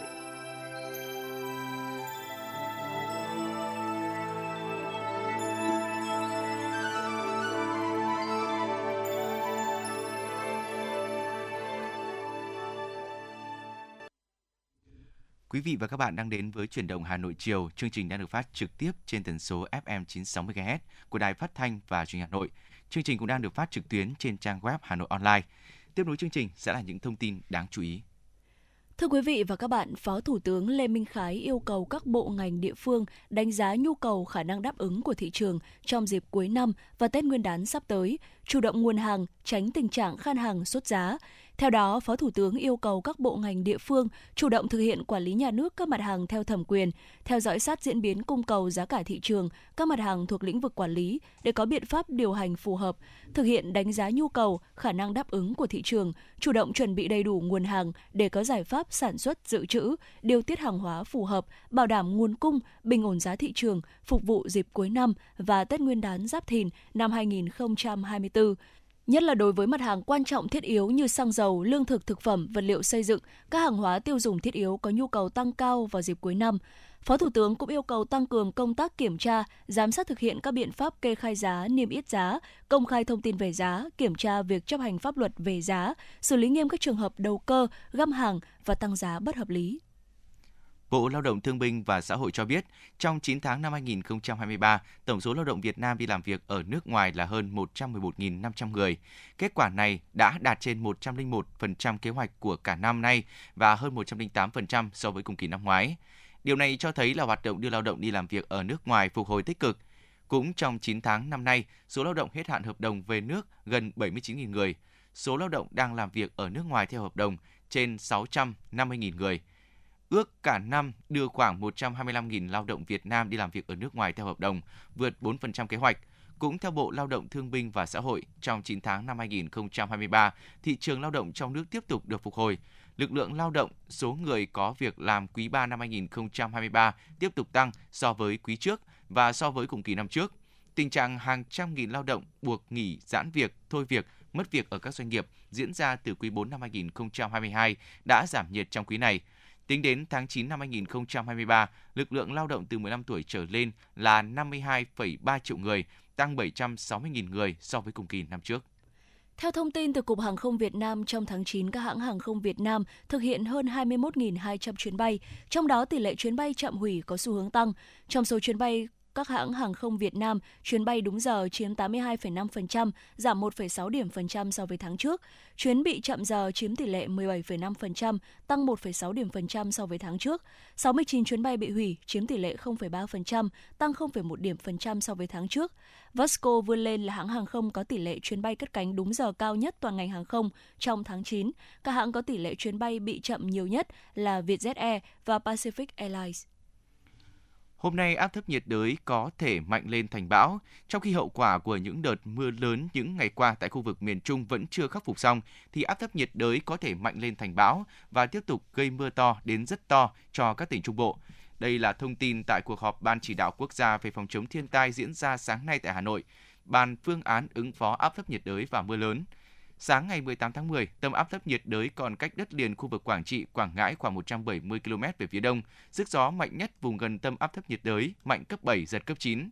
Dự báo trong 24 giờ tới, áp thấp nhiệt đới di chuyển theo hướng Bắc, Tây Bắc và có khả năng mạnh lên thành bão với sức gió mạnh cấp 8, giật cấp 10. Vùng nguy hiểm trong 24 giờ tới, từ 15,0 đến 21,0 độ Vĩ Bắc, phía Tây kinh tuyến 111,5 từ hôm nay đến ngày 19 tháng 10, ở khu vực từ Quảng Trị đến Thừa Thiên Huế có mưa to đến rất to, với lượng mưa phổ biến từ 100 đến 200 mm, có nơi trên 300 mm. Khu vực Hà Tĩnh, Quảng Bình, Đà Nẵng, Quảng Nam, Quảng Ngãi và Con Tum có mưa vừa, mưa to, có nơi mưa rất to. Cảnh báo mưa lớn trên khu vực Bắc Bộ và Bắc Trung Bộ có khả năng kéo dài đến khoảng ngày 20, 21 tháng 10. Cấp độ rủi ro thiên tai do mưa lớn, lốc, xét ở khu vực Quảng Trị, Thừa Thiên Huế cấp 2. Hà Tĩnh, Quảng Bình, Đà Nẵng, Quảng Nam, Quảng Ngãi, Con Tum, Bắc Bộ, Thanh Hóa và Nghệ An cấp 1. Về tình hình thiệt hại do mưa lớn từ ngày 10 đến nay, đã có hai người thiệt mạng, một số quận của thành phố Đà Nẵng vẫn còn ngập úng cục bộ, Thừa Thiên Huế cơ bản hết ngập. Các lực lượng chức năng đang tích cực triển khai tìm kiếm 13 người còn mất tích trên biển. Ban chỉ đạo quốc gia về phòng chống thiên tai yêu cầu các bộ ngành chức năng và các địa phương nghiêm túc thực hiện công điện số 950 của Thủ tướng Chính phủ về việc chủ động ứng phó với áp thấp nhiệt đới và mưa lũ khu vực miền Trung. Tiếp tục huy động lực lượng, phương tiện tổ chức tìm kiếm cứu nạn các ngư dân trên hai tàu cá của tỉnh Quảng Nam bị chìm tại khu vực đảo Song Tử Tây. Huy động lực lượng hỗ trợ người dân ứng phó và khắc phục hậu quả mưa lũ, kịp thời hỗ trợ lực lượng, nhu yếu phẩm thiết yếu cho các hộ dân bị ảnh hưởng, tiếp tục chủ động phương án ứng phó mưa lũ những ngày tới. Thưa quý vị và các bạn, thiếu trường, thiếu lớp, quá tải cục bộ là một trong những vấn đề bất cập được các đại biểu Hội đồng Nhân dân thành phố Hà Nội đặc biệt quan tâm tại phiên họp giải trình về công tác xây dựng trường công lập đạt chuẩn quốc gia và đầu tư cải tạo xây mới trường mầm non, trường phổ thông trên địa bàn thành phố diễn ra chiều qua. Và sau đây là ghi nhận của phóng viên chuyển động Hà Nội. Nhiều đại biểu đã bày tỏ băn khoăn trước thực trạng dù đã cải tạo và xây mới được trên 1.300 trường, song tại 8 quận huyện vẫn còn thiếu tới 49 trường – đây cũng chính là nguyên nhân dẫn tới tình trạng quá tải tại các trường công, gây áp lực cho công tác tuyển sinh đầu cấp. Không chỉ nội thành mà ngoại thành cũng xảy ra tình trạng quá tải sĩ số. Một số địa phương tỷ lệ trường phổ thông chưa đáp ứng được 50%. Lý giải nguyên nhân, đại diện các địa phương cho biết do phát triển mạng lưới trường học theo quy hoạch chưa theo kịp tốc độ gia tăng dân số, thiếu quỹ đất để xây mới trường học. Chủ tịch Ủy ban nhân dân quận Hoàng Mai Nguyễn Minh Tâm cho biết, Hoàng Mai là quận đông dân nhất thành phố với khoảng 700.000 người trong đó hơn 100.000 trẻ trong độ tuổi đi học, mỗi năm trung bình tăng cơ học khoảng 4.000 trẻ. những năm vừa qua, công tác tuyển sinh đầu cấp của quận gặp nhiều khó khăn, bất cập, trong đó có năm phải thực hiện bốc thăm cho trẻ mầm non. Tuy nhiên, với sự chỉ đạo của thành phố và triển khai nhiều giải pháp của quận, tình trạng này đã dần được khắc phục. Mỗi một năm số lượng học sinh tăng cơ học 4.000 cháu. Ờ, công tác ờ, tuyển sinh đầu cấp thì gặp rất nhiều khó khăn và có nhiều bất cập. Có những năm đã phải thực hiện cái biện pháp đó là bốc thăm cho các cháu ờ, mầm non vào học. Chủ tịch Ủy ban nhân dân quận Đống Đa Lê Tuấn Định cho biết hiện nay quận cần 7 trường học công lập đạt chuẩn quốc gia. Quận đã hoàn thành 13 trên 33 dự án, chuẩn bị cho 9 dự án mới để đảm bảo số trường chuẩn theo quy định. Thực tế, quận có diện tích đất cho các trường rất chật hẹp. Hiện nay Đống Đa là một trường khoảng 60 lớp, 40 60 học sinh trên một lớp và Đống Đa cũng đã có cái ờ, đề án ờ, sắp nhập những cái điểm trường nhỏ vào những điểm trường lớn để giảm cái sĩ số. Làm rõ thêm, Giám đốc Sở Giáo dục Đào tạo Hà Nội cho biết, mỗi năm tăng thêm trung bình từ 40.000 đến 50.000 học sinh, đòi hỏi cần phải xây mới từ 30 đến 40 trường cả công lập và ngoài công lập. Tuy nhiên, tình trạng thừa thiếu lại cục bộ, còn tình trạng chênh lệch tỷ lệ trường công và trường tư. Ông Trần Thế Cương, Giám đốc Sở Giáo dục Đào tạo Hà Nội nói: Hiện nay thì đầu tư xây dựng là phải cân đối hài hòa giữa các trường công lập và các trường tư thục. Vì một số các quận huyện hiện nay việc phát triển chưa đạt đảm bảo hài hòa giữa trường công và trường tư. Ví dụ như là quận Nam Từ Liêm là số trường tư thục là nhiều hơn trường công lập. Báo cáo của Ủy ban nhân dân thành phố Hà Nội cho thấy vẫn còn một số địa phương thuộc các quận nội thành thiếu trường học. Việc phát triển các trường học thiếu quy hoạch không bắt kịp so với tốc độ gia tăng dân số, gây ra hiện tượng quá tải cục bộ tại một số khu vực có tốc độ đô thị hóa nhanh. Tình trạng thiếu trường lớp học tập trung tại các quận nội đô không còn quỹ đất để xây dựng mới hoặc mở rộng trường học dẫn đến vượt quy định về số học sinh một lớp, số lớp một trường, không đạt chỉ tiêu diện tích đất một học sinh, trường học vượt quy mô đào tạo không đạt chuẩn quốc gia. Việc kiểm soát dân cư tăng cơ học vào Hà Nội, đặc biệt tại khu vực các quận nội thành chưa thực sự hiệu quả, luôn là áp lực làm mất cân đối giữa cung và cầu. Ông Nguyễn Trọng Kỳ Anh, Giám đốc Sở Quy hoạch Kiến trúc Hà Nội nêu ý kiến. Khu vực phát triển đô thị của uh, hai thành phố phía Bắc và phía Tây cũng như là dọc theo vành đai 4. Nếu mà phát triển đô thị mới thì chúng tôi cũng sẽ khống chế toàn bộ là cái hệ thống về trường học để đáp ứng yêu cầu của tiêu chuẩn tiêu chuẩn quy chuẩn và là cái cơ hội mà chúng ta có thể là bắt buộc là thực hiện. Tại phiên giải trình, Phó Chủ tịch Ủy ban nhân dân thành phố Vũ Thu Hà khẳng định, sau phiên giải trình này, Ủy ban nhân dân thành phố sẽ tiếp tục thực hiện quyết liệt đẩy nhanh tiến độ xây dựng mới trường công lập đạt chuẩn quốc gia và việc đầu tư cải tạo xây dựng mới trường mầm non, trường phổ thông của thành phố Hà Nội. Theo đó, Ủy ban nhân dân thành phố sẽ giả soát các quy hoạch liên quan đến giáo dục, tập trung nguồn lực đẩy nhanh tiến độ dự án đầu tư thực hiện xây dựng trường học công lập đạt chuẩn quốc gia, đảm bảo hiệu quả đầu tư. Phó Chủ tịch Ủy ban nhân dân thành phố cũng nhấn mạnh, thành phố sẽ huy động các nguồn lực xã hội đầu tư xây dựng trường học nhằm giảm áp lực cho hệ thống trường công lập, đáp ứng nhu cầu học tập cho con em nhân dân trên địa bàn. Thành phố sẽ giám sát đôn đốc tình hình tiến độ thực hiện dự án đối với xã hội hóa giáo dục của các chủ đầu tư, xử lý nghiêm đối với các đơn vị chủ đầu tư không thực hiện. Phó Chủ tịch Ủy ban nhân dân thành phố khẳng định cũng sẽ tiếp tục duy trì chính sách thu hút sinh viên tốt nghiệp các trường sư phạm có thành tích cao trong học tập về công tác trong ngành giáo dục, tăng cường đổi mới công tác tập huấn bồi dưỡng chuyên môn nghiệp vụ cho đội ngũ cán bộ quản lý, giáo viên các nhà trường đáp ứng yêu cầu đổi mới căn bản toàn diện giáo dục và đào tạo và yêu cầu đổi mới chương trình sách giáo khoa sắp tới.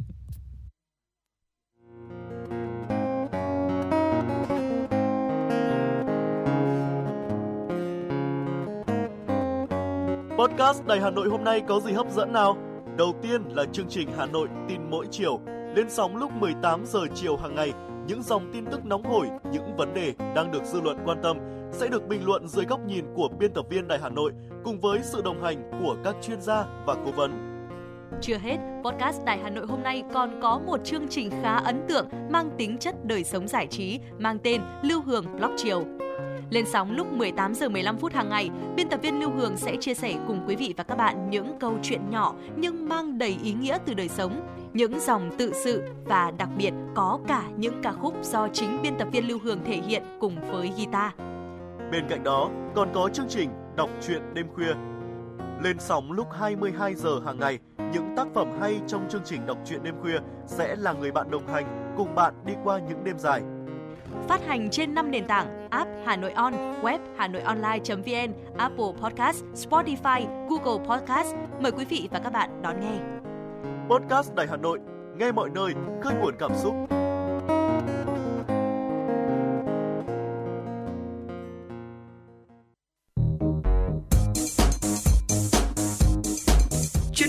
Hiệu FM96 đang chuẩn bị nâng độ cao. Quý khách hãy thắt dây an toàn, sẵn sàng trải nghiệm những cung bậc cảm xúc cùng FN96. Tiếp nối chương trình sẽ là một số những thông tin đáng chú ý khác. Thưa quý vị, sáng nay Kiểm toán Nhà nước tổ chức diễn đàn thúc đẩy phục hồi và phát triển kinh tế, những nút thắt và vai trò của Kiểm toán Nhà nước. Sự kiện thu hút khoảng 700 đại biểu tham dự gồm đại diện lãnh đạo các bộ, ban, ngành, địa phương, cộng đồng doanh nghiệp, các tổ chức chuyên gia trong nước và quốc tế. Diễn đàn làm rõ các vấn đề đặt ra từ kết quả kiểm toán, nhận diện những thách thức mà nền kinh tế Việt Nam đang đối mặt, từ đó tìm những giải pháp khả thi giúp tháo gỡ những nút thắt, khó khăn vướng mắc, hỗ trợ trong quá trình phục hồi kinh tế, hướng tới một nền kinh tế phát triển bền vững. Sáng nay, Sở Nông nghiệp và Phát triển Nông thôn Hà Nội tổ chức lễ trao giải Hội thi Sản phẩm làng nghề thành phố Hà Nội năm 2023. Năm 2023 là lần đầu tiên Hội thi sản phẩm làng nghề thành phố Hà Nội được tổ chức. Đây cũng là nội dung quan trọng trong chuỗi sự kiện hướng đến Festival Bảo tồn phát triển làng nghề Việt Nam năm 2023 do Bộ Nông nghiệp và Phát triển Nông thôn và Ủy ban Nhân dân thành phố Hà Nội đồng tổ chức. Theo Phó Giám đốc Sở Nông nghiệp và Phát triển Nông thôn Hà Nội Tạ Văn Tường, hội thi nhằm tôn vinh sản phẩm làng nghề thủ đô, tạo sân chơi, khuyến khích các nghệ nhân thợ giỏi sử dụng bàn tay khối óc để tạo ra các sản phẩm tinh túy, sản phẩm dự thi thi năm nay có tính sáng tạo, ý tưởng mới, đột phá, độc đáo, kỹ thuật, mỹ thuật cao. Đặc biệt, nhiều tác phẩm thể hiện được tinh hoa hồn cốt của quê hương đất nước. Ban tổ chức trao giải đặc biệt cho tác phẩm Bộ rước đèn Trung Thu của nghệ nhân Đặng Văn Hậu, xã Phượng Dực, huyện Phú Xuyên.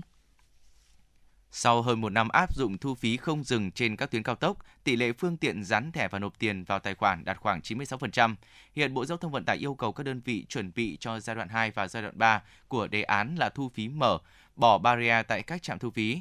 Để thực hiện điều này thì việc trước tiên là cần điều chỉnh lại phần mềm và hệ thống thiết bị, bởi khi bỏ barrier tại các trạm thu phí tốc độ xe chạy sẽ tăng lên, nhất là trên cao tốc. Về kỹ thuật nợ không phức tạp, tuy nhiên cái việc bỏ barrier cũng cần phải có quy định cho phép chủ phương tiện trả phí sau, đồng thời cần phải có chế tài xử lý những trường hợp chủ phương tiện chây ý trong việc trả phí. Dự thảo luật đường bộ dự kiến sẽ trình Quốc hội cho ý kiến vào kỳ họp tới đây và dự kiến sẽ được đưa vào kỳ họp của tháng 5 năm 2024 để xem xét thông qua. Và sau đây là một số thông tin về thị trường đáng chú ý trong ngày 18 tháng 10. Thưa quý vị, gạo 5% tấm Việt Nam đang có giá cao hơn 42 đô la Mỹ, tương đương 7% so với hàng Thái và 60 đô, tương đương với 10,7% so với hàng Pakistan.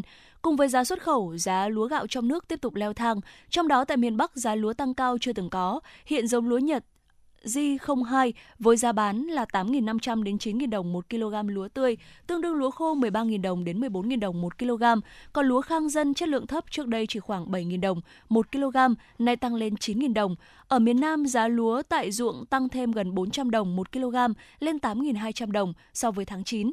Gạo sát trắng loại 1 lên 14.800 đồng, tăng 450 đồng so với tháng trước. Chuyển sang một thông tin khác, 9 tháng đầu năm, cơ quan chức năng đã phát hiện 131 vụ nhập lậu sản phẩm động vật, gà sống vào Việt Nam, tăng 14,5 lần so với năm 2022.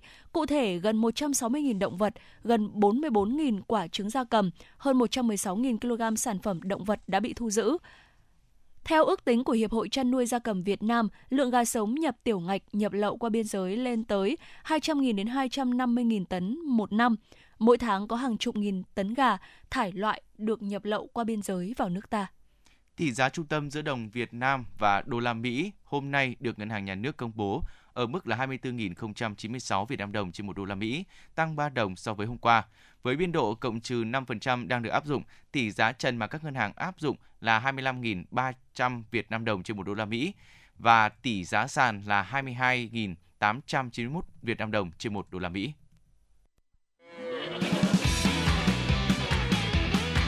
Chân trời kiến thức, một game show truyền hình dành cho học sinh phổ thông trung học.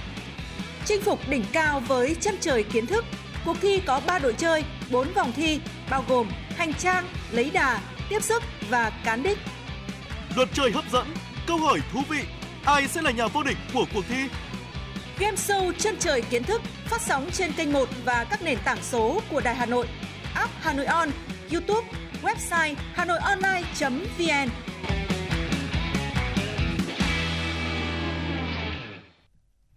Thưa quý vị, nhằm tăng cường thúc đẩy việc sử dụng chữ ký số trong lĩnh vực tài chính ngân hàng, sáng nay tại Hà Nội, Trung tâm Chứng thực Điện tử Quốc gia phối hợp với Hiệp hội Ngân hàng Việt Nam và Câu lạc bộ Chữ ký số và Giao dịch Điện tử Việt Nam đã tổ chức hội thảo vai trò của chữ ký số cá nhân trong các giao dịch thanh toán điện tử. Sau đây là nội dung chi tiết. Theo báo cáo về hoạt động xác thực trong ngành tài chính toàn cầu 2022, 80% tổ chức tài chính ngân hàng bị lộ lọt dữ liệu với nguyên nhân liên quan đến xác thực yếu, gây thiệt hại trung bình hàng triệu đô la mỗi năm. Trong khi đó, các phương pháp xác thực truyền thống chỉ dựa vào mật khẩu và xác thực một lần OTP không còn đủ mạnh để bảo vệ tài khoản trước các cuộc tấn công mạng hiện đại, tinh vi như hiện nay. Do đó, chữ ký số là giải pháp được quốc tế và Việt Nam công nhận về tính pháp lý, có thể giải quyết triệt để các nguy cơ an ninh trong giao dịch trực tuyến, đặc biệt là giao dịch ngân hàng điện tử. Ông Đỗ Kế Công, Giám đốc Trung tâm Dịch vụ Chữ ký số và Hợp đồng Điện tử VNPT cho biết. Đó thì khi mà các cái giao dịch nó có cái số tiền lớn lên hoặc là những cái giao dịch đặc biệt thế thì cũng cần có những cái biện pháp xác thực mà nó có cái tính đảm bảo cao hơn và được các cơ quan à, pháp lý bảo vệ. Khi mà cái đăng ký của khách hàng được thuận lợi, cái việc ký số trở nên đơn giản và chỉ duy nhất ở trên một cái ứng dụng của ngân hàng thì nó sẽ làm một thứ phổ biến rất nhanh chóng. Theo thống kê, hiện mới chỉ 5% khách hàng các ngân hàng đang dùng chữ ký số. Do đó, thời gian tới, ngành ngân hàng cần thúc đẩy nhanh việc sửa đổi văn bản quy phạm pháp luật, quy định rõ ràng về việc sử dụng chữ ký số cá nhân trong thanh toán điện tử. Để phát triển chữ ký số, phía đơn vị cung cấp giải pháp chữ ký số cần tăng cường đảm bảo an toàn bảo mật trong thanh toán trực tuyến và thanh toán thẻ ngân hàng. Đồng thời, việc đẩy mạnh thanh toán trực tuyến, chuyển đổi mọi hoạt động thanh toán trực tiếp lên môi trường mạng, tăng cường tuyên truyền về luật giao dịch điện tử năm 2023 là một số giải pháp được đề cập đến tại hội thảo. Ông Phạm Quốc Hoàn, Phó Giám đốc Trung tâm Chứng thực Điện tử Quốc gia, nói. Các ngân hàng thương mại cũng phải triển khai các cái À, giải pháp công nghệ để mà bên cạnh việc ký cũng như chấp nhận chữ ký số cá nhân như thế nào trong hoạt động giao dịch cũng như các cái hoạt động mà uh, liên quan khác ví dụ như hoạt động uh, mở tài khoản từ xa hay là hoạt động cho vay hoặc là cả hoạt động khác liên quan đến khách hàng cá nhân cũng như khách hàng doanh nghiệp mà khi mà giao dịch từ xa. Đảng Chính phủ Việt Nam xác định ba trụ cột của chuyển đổi số quốc gia lần lượt là chính phủ số, kinh tế số và xã hội số. Cả ba trụ cột đều không thể thực hiện được nếu thiếu công dân số. Để hình thành được công dân số, xã hội số cần có những yếu tố đặc trưng cơ bản, trong đó mỗi hộ gia đình một đường cáp quang băng rộng, mỗi người dân cần có và sử dụng điện thoại thông minh, danh tính điện tử, tài khoản thanh toán số, tài khoản dịch vụ công trực tuyến, phần mềm bảo đảm an toàn thông tin mạng ở mức cơ bản – Công dân số cần được trang bị kỹ năng số ở mức cơ bản để sử dụng dịch vụ trên môi trường số. Đặc biệt, mỗi công dân cần sở hữu một chữ ký số cá nhân để thực hiện các giao dịch số. Chữ ký số cá nhân là mảnh ghép cuối cùng để hoàn thiện một phiên bản cơ bản của công dân số trên môi trường mạng. Chữ ký số hay chữ ký điện tử là giải pháp được nhiều quốc gia trên thế giới, trong đó có Việt Nam công nhận về tính pháp lý. Đây là một giải pháp công nghệ với độ xác thực cao để tăng tính tin cậy trong giao dịch trực tuyến, đặc biệt là giao dịch thuộc lĩnh vực tài chính ngân hàng điện tử. Chữ ký số có giá trị tương đương chữ ký tay trực tiếp, có các thuộc tính định danh, xác thực đúng nguồn gốc, đảm bảo được tính toàn vẹn của dữ liệu nhận được và chống chối bỏ. Đặc biệt, luật giao dịch điện tử 2023 với nhiều quy định quan trọng về chữ ký số có hiệu lực vào tháng 7 năm 2024 sẽ tạo điều kiện thuận lợi cho việc ứng dụng chữ ký số và thanh toán điện tử cũng như mọi hoạt động của người dân trên môi trường mạng. Sốt xuất huyết là bệnh truyền nhiễm cấp tính, có thể gây thành dịch do virus đanh gây ra. Bệnh lây lan do mũi vằn đốt người bệnh nhiễm virus, sau đó truyền bệnh cho người lành qua vết đốt. Đến nay, bệnh sốt xuất huyết chưa có vaccine phòng bệnh và chưa có thuốc điều trị đặc hiệu. Biện pháp phòng bệnh chủ yếu và hiệu quả nhất là diệt mũi, diệt loang quang bọ gậy và phòng mũi đốt. Để bảo vệ sức khỏe cho bản thân, gia đình và mọi người xung quanh, Bộ Y tế kêu gọi người dân mỗi tuần hãy dành 10 phút để diệt bọ gậy loang quang và thực hiện các biện pháp phòng bệnh sau. 1. Kiểm tra, phát hiện và diệt loang quang trong các dụng cụ chứa nước sinh hoạt bằng cách thường xuyên thau rửa, đậy nắp kín bể và các vật dụng chứa nước, thả cá để tiêu diệt loang quang; 2. Thường xuyên thay nước ở các lọ hoa, thả muối hoặc hóa chất diệt bọ gậy vào bát nước kê chân trạn, bể cảnh, hòn non bộ, khay nước thải tủ lạnh. 3 loại bỏ các vật liệu phế thải, hốc nước tự nhiên, lật úp các vật dụng có thể chứa nước không sử dụng để không cho muỗi đẻ trứng. 4. Ngủ màn phòng muỗi đốt ngay cả ban ngày, mặc quần áo dài tay, dùng bình xịt muỗi, hương muỗi, kem xua muỗi, vật điện muỗi để diệt muỗi vào phòng muỗi đốt. 5. Tích cực phối hợp với ngành y tế trong các chiến dịch diệt bọ gậy loang quăng và các đợt phun hóa chất phòng chống dịch. 6. Khi bị sốt, đến ngay cơ sở y tế để được khám và tư vấn điều trị, không tự ý điều trị tại nhà.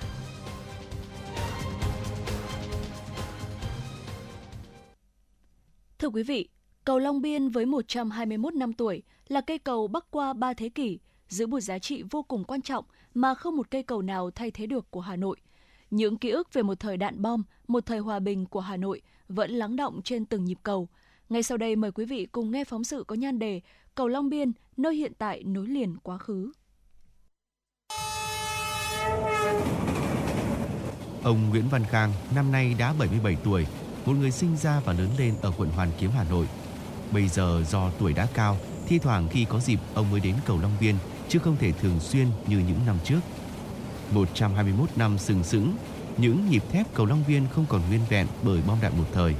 Nay lại điểm màu thời gian.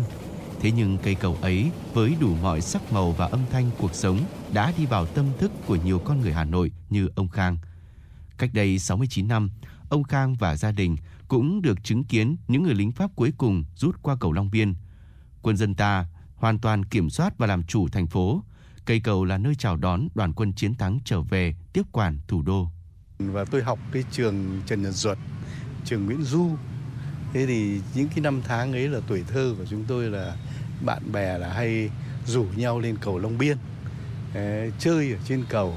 Có hôm thì đi xe đạp, có hôm thì đi bộ những cái năm học đại học thì sơ tán lên Hà Bắc thì chúng tôi cũng đi qua cái cầu đó. Thế sau này mà khi trở về, chúng tôi cũng đi qua cái cầu đó. Cho nên cái cầu Long Biên và nó trở thành một cái biểu tượng của Hà Nội, gắn với cái lịch sử nghìn năm của Hà Nội. Thế thì là một cái biểu tượng nói đến Hà Nội, người ta nói đến Hồ Gươm, nói đến chợ Đồng Xuân, nói đến cầu Long Biên. Thế thì tất cả những cái kỷ niệm ấy là tôi không bao giờ quên được sau gần 3 năm thi công, ngày 28 tháng 2 năm 1902, cầu chính thức được khánh thành. Cầu Long Biên trở thành cây cầu dài thứ hai thế giới và cũng là cây cầu được xây dựng với những kỹ thuật tiên tiến nhất trên thế giới khi ấy. Tấm biển 1899-1902 Day de Pierre Paris còn nguyên vẹn như muốn nhắc nhở mọi người về chiều dài lịch sử của cây cầu. Theo Phó Giáo sư Tiến sĩ Bùi Hoài Sơn, Ủy viên Thường trực Ủy ban Văn hóa Giáo dục của Quốc hội, với mỗi người dân Hà Nội nói riêng, cầu Long Biên có ý nghĩa rất lớn, bởi đó không chỉ là cây cầu nối liền ba thế kỷ, là kết quả của quá trình giao lưu văn hóa giữa Việt Nam với phương Tây, mà còn là chứng tích lịch sử. Dù mang trên mình không ít những ký ức đau thương, nhưng suốt những năm tháng khốc liệt ấy, cây cầu đã trở thành biểu tượng của người Hà Nội. Ờ, tôi thì cho rằng ấy, cầu Long Biên ấy, là một trong những cái biểu tượng quan trọng nhất của Hà Nội chúng ta đấy cầu Long Biên chính là cái chứng nhân lịch sử của không chỉ Hà Nội mà còn cả cái quá trình đấu tranh giành độc lập của dân tộc ta nữa.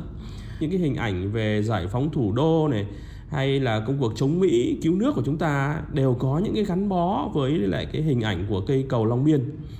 Và tất cả thì đã biến cầu Long Biên trở thành biểu tượng anh hùng của cái sự kiên định trong cái thời kỳ chiến tranh giữ nước vĩ đại và đó chính là lý do khiến cho cầu Long Biên trở nên vô cùng thân thiết và trở thành một cái phần tâm hồn của người Hà Nội. Dù đang nhuốm màu theo thời gian, nhưng cây cầu nối hai bờ sông Hồng vẫn nườm nượp tàu xe mỗi ngày. Hơn 120 năm qua, cầu Long Biên vẫn ở đó, chứng kiến bao đổi thay của Hà Nội.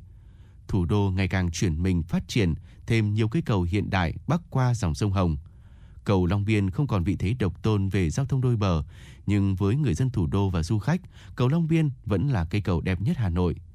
Với anh Henry, một du khách người Anh, cây cầu Long Biên cho anh ấn tượng khó quên. Cây cầu này thực sự gây ấn tượng với tôi. Nó dài, cổ và rất đẹp. Nó làm cho Hà Nội của các bạn trở nên đặc biệt và sâu sắc hơn. Bắc qua ba thế kỷ, giữ một giá trị vô cùng quan trọng mà không một cây cầu nào thay thế được. Cầu Long Biên thành niềm tự hào của người dân Hà Nội, sừng sững đứng đó, cùng thời gian ôm ấp vẹn nguyên nét văn hóa cổ kính của thủ đô ngàn năm văn hiến, bền bỉ kết nối cả không gian, thời gian cũng như tình cảm của người Hà Nội. Cây cầu trở thành gạch nối giữa quá khứ, hiện tại và tương lai. Và rất thật ý nghĩa khi cầu Long Biên trong tương lai gần có thể trở thành điểm đến du lịch, đặc biệt thành cây cầu sáng tạo nơi các nghệ nhân, kiến trúc sư, nghệ sĩ thỏa sức thăng hoa, là nơi người dân chiêm ngưỡng, suy tưởng và hưởng thụ.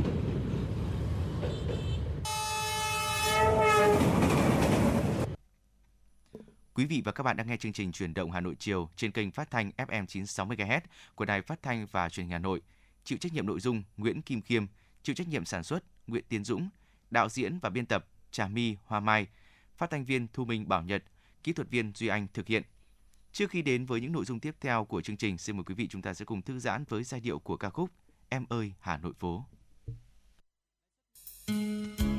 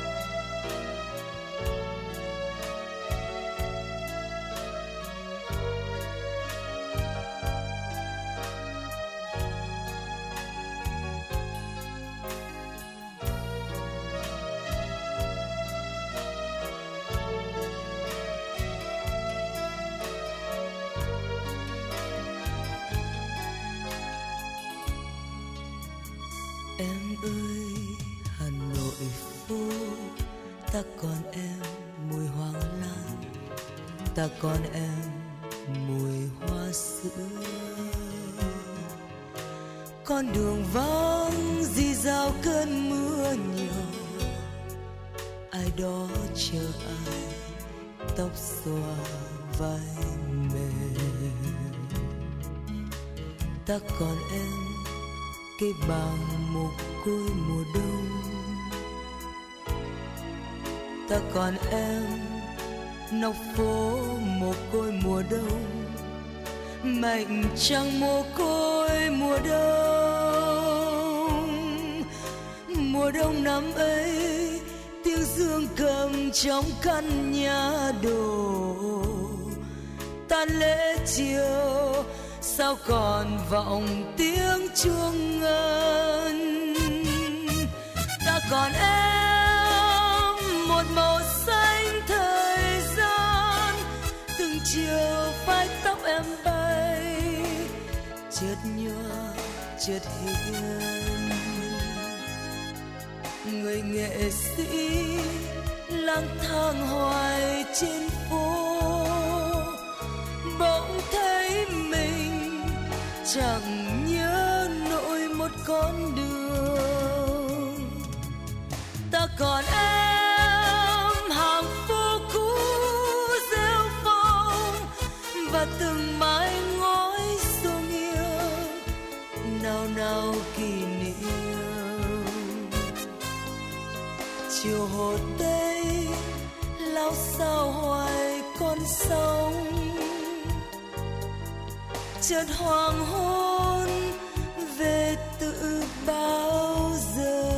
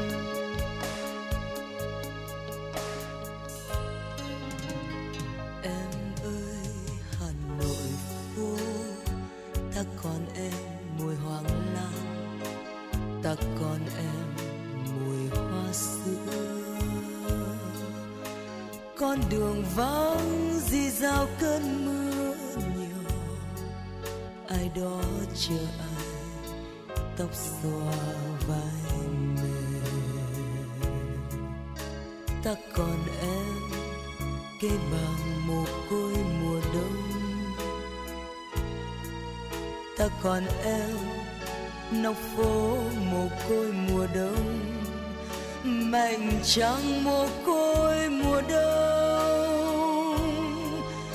Mùa đông năm ấy, tiếng dương cầm trong căn nhà đồ. Tan lễ chiều, sao còn vọng tiếng chuông ngân? Ta còn em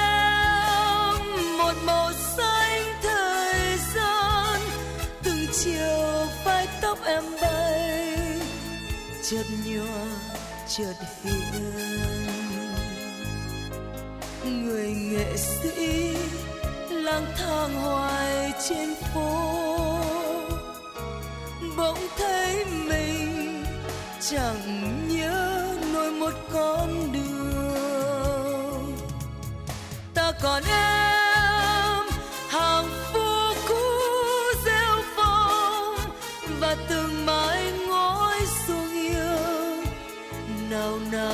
kỷ niệm. Chiều hồ tây lao sao hoài con sông. Chợt hoàng hôn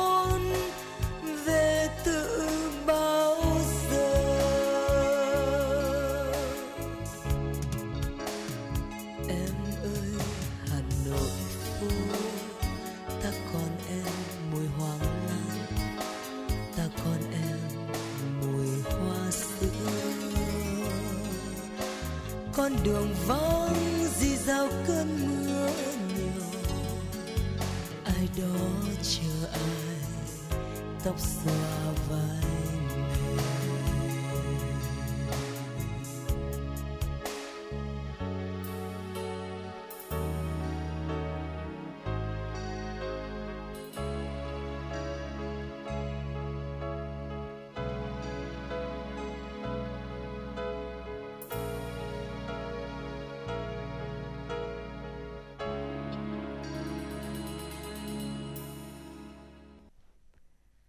Xin được chuyển sang phần tin thế giới. Trên khắp châu Phi và một số khu vực ở châu Á, gián đoạn trong chuỗi cung ứng phân bón đang đẩy giá lương thực lên cao và làm gia tăng tình trạng thiếu đói. Tờ New York Times Mỹ cho biết người nông dân tại các quốc gia thu nhập thấp đang chật vật vì phân bón khan hiếm và đắt đỏ, năng suất sụt giảm. Giá lương thực tăng cao và nạn đói lan rộng. Với những người nông dân không thể mua nổi phân bón, đó thực sự là bi kịch. Họ không thu hoạch đủ nông sản để cung cấp cho gia đình, không có sản phẩm dôi dư để bán lấy tiền. Trong khi đó, giá thực phẩm tăng vọt do lạm phát, xung đột Nga-Ukraine đã làm giảm lượng xuất khẩu ngũ cốc và khiến giá các mặt hàng chủ lực như lúa mì từ Ai Cập đến Indonesia tăng vọt. Nguồn cung cấp lương thực thế giới cũng bị đe dọa bởi biến đổi khí hậu với sóng nhiệt, hạn hán, lũ lụt. Hiện nay, phân bón khan hiếm và đắt đỏ kết hợp với các yếu tố khác đang đe dọa sinh kế của nhiều người. Trong nửa đầu năm 2023, châu Âu là điểm đến hàng đầu của dầu thô xuất khẩu từ Mỹ tính theo khối lượng, ở mức là 1,75 triệu thùng trên một ngày. Bất chấp thực tế là dầu thô của Mỹ chủ yếu là loại nhẹ hơn và ngọt hơn. Xuất khẩu của Mỹ đã bù đắp một phần cho việc cắt giảm của OPEC cộng trong những tháng gần đây. Trong nửa đầu năm 2023, châu Âu là điểm đến hàng đầu cho xuất khẩu dầu thô của Mỹ tính theo khối lượng ở mức 1,75 triệu thùng trên một ngày. Dẫn đầu là xuất khẩu sang Hà Lan và Anh. Châu Á đứng thứ hai chiếm 1,68 triệu thùng trên một ngày, dẫn đầu là Trung Quốc và Hàn Quốc.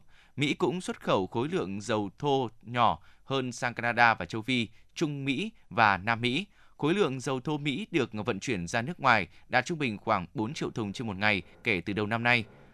Với mức tiêu thụ dầu của Mỹ ở châu Âu và châu Á, xuất khẩu dầu của Mỹ đã tăng vọt trong 2 năm qua và dự kiến trở thành mặt hàng xuất khẩu lớn nhất vào năm 2023. Hôm qua, đại diện quản lý cung điện Versailles tại Pháp thông báo du khách tham quan cung điện này đã phải sơ tán vì lý do an ninh. Kênh truyền hình BFM TV dẫn nguồn cảnh sát cho biết một đội giả phá bom mìn đã có mặt tại hiện trường. Tuy nhiên, chỉ vài giờ sau đó, địa điểm tham quan này đã mở cửa trở lại. Bộ trưởng Bộ Nội vụ Pháp Gero Demain xác nhận Những gì xảy ra ở cung điện Versailles, ở bảo tàng Louvre hay với nhà ga xe lửa ga các chuyên gia xử lý bom mìn đã tới sau khi tiến hành sơ tán, bởi an toàn vẫn là yếu tố quan trọng nhất. Tuy nhiên sau khi kiểm tra không có mối đe dọa thực sự nào và không có bom. Tại trụ sở Đại sứ quán Việt Nam tại Hà Lan đã diễn ra lễ khai giảng lớp tiếng Việt năm học 2023-2024 của bà con cộng đồng người Việt tại xứ sở Hoa Tulip. Được thành lập từ năm 2017, lớp tiếng Việt được duy trì liên tục. Thời gian đầu, lớp tổ chức giảng dạy hàng tuần tại trụ sở Đại sứ quán Việt Nam. Thời điểm bùng phát đại dịch COVID-19, lớp học chuyển sang hình thức trực tuyến. Học viên gồm nhiều lứa tuổi, từ các cháu bé, sinh viên cho đến người nước ngoài kết hôn với người Việt Nam. Đến dự và phát biểu tại buổi khai giảng, Đại sứ đặc mệnh toàn quyền nước Cộng hòa xã hội chủ nghĩa Việt Nam tại Hà Lan Ngô Hướng Nam đã biểu dương toàn thể học sinh, các cô giáo và chia sẻ với bà con tham dự về những chủ trương chính sách của Đảng, Nhà nước, Chính phủ và Bộ Ngoại giao đang triển khai nhằm giúp đỡ bà con học tiếng Việt ở nước ngoài. Đại sứ quán Việt Nam tại Hà Lan sẽ tiếp tục kiến nghị Bộ Ngoại giao, Ủy ban Nhà nước về người Việt Nam ở nước ngoài triển khai những giải pháp kịp thời để tháo gỡ những khó khăn vướng mắc, tiếp tục có nhiều hỗ trợ cho phong trào học tiếng Việt ở nước ngoài.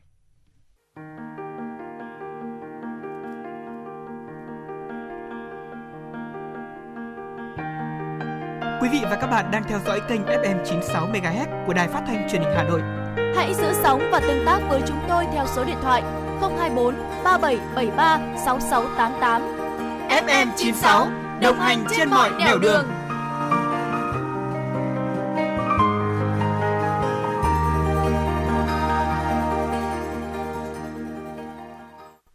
Thưa quý vị và các bạn, tự kỷ là một rối loạn phát triển lan tỏa mức độ từ nhẹ đến nặng, khởi phát trước 3 tuổi và diễn biến kéo dài.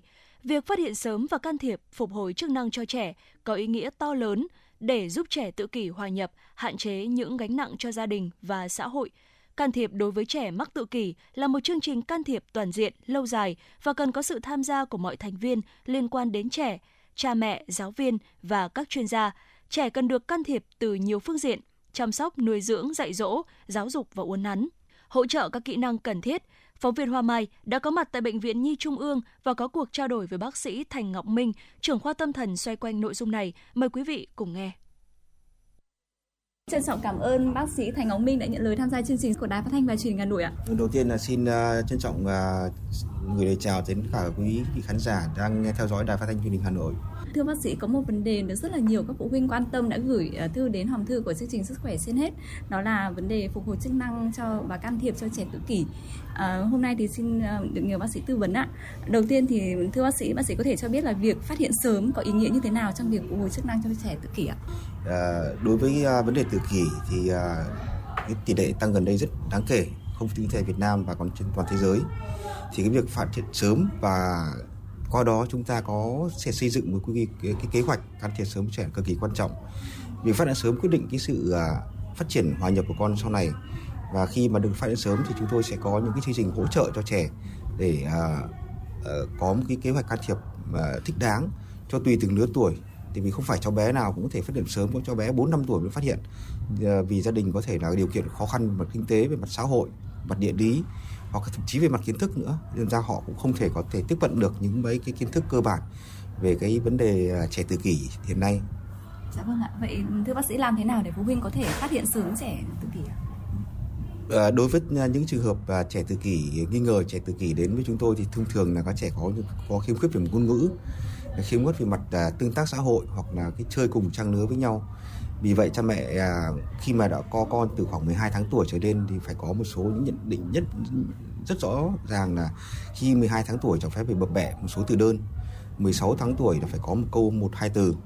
Và có hành vi bảo cảm xúc chỉ ngón trỏ hoặc là giao tiếp với các bố mẹ hoặc là giao tiếp bạn cùng trang lứa còn đông trẻ tự kỷ thường là rất chậm với ngôn ngữ và có những việc rất hạn chế về mặt giao tiếp đặc biệt là khi trẻ đến uh, trường học mẫu giáo chẳng hạn thì trẻ thường chơi một mình. Cái đấy nhận xét của cô giáo nhiều gia đình do nhận xét cô giáo mà gia đình lên khám. Chính vậy một số trường hợp cũng khám khá muộn. À, vì vậy cha mẹ nên có những uh, hiểu biết về những mốc phát triển bình thường của một đứa trẻ. Qua sự hiểu biết về mốc phát triển bình thường của đứa trẻ thì các cha mẹ sẽ, sẽ dễ dàng nhận định được con mình có bất thường về mặt gì mặt ngôn ngữ về mặt vận động về mặt hành vi cảm xúc vâng ạ. À, thưa bác sĩ, việc can thiệp cho trẻ tự kỷ có lẽ là cần một cái quá trình đúng không ạ? Thế nhưng tuy nhiên cũng có những cái phụ huynh vẫn có sự nóng vội và và lo lắng khi không thấy con mình có sự um, tiến triển. Vậy bác sĩ có thể cho biết là việc can thiệp và phục hồi chức năng cho trẻ tự kỷ thì cần có những cái nguyên tắc như thế nào? Một số cha mẹ thì à, cũng vì lý do này nọ mà đưa con đến khám muộn thì à, cái uh, quá trình can thiệp cho trẻ tự kỷ là quá trình lâu dài. Khi mà được chẩn đoán chính xác uh, tất nhiên có thể phải uh, uh, chẩn đoán phân biệt với một số trường hợp như là cái rối loạn giao tiếp rối loạn xa, xa cách mẹ rồi là những cái rối loạn về mặt chậm ngôn ngữ nói chung. Chúng ta phải phân biệt được chuyện đó. Khi mà trẻ đã được đánh giá một số những cái test sàng lọc về tự kỷ của khoa tâm thần bệnh viện trung ương thì uh, các con sẽ được uh, hỗ trợ về mặt uh, đào tạo cha mẹ. Chúng tôi rất uh, chú trọng việc đào tạo cho mẹ. Vì sao? Vì các con đến khoa tâm thần với trung ương chỉ được một số lượng nhất định thôi không thể nhiều được.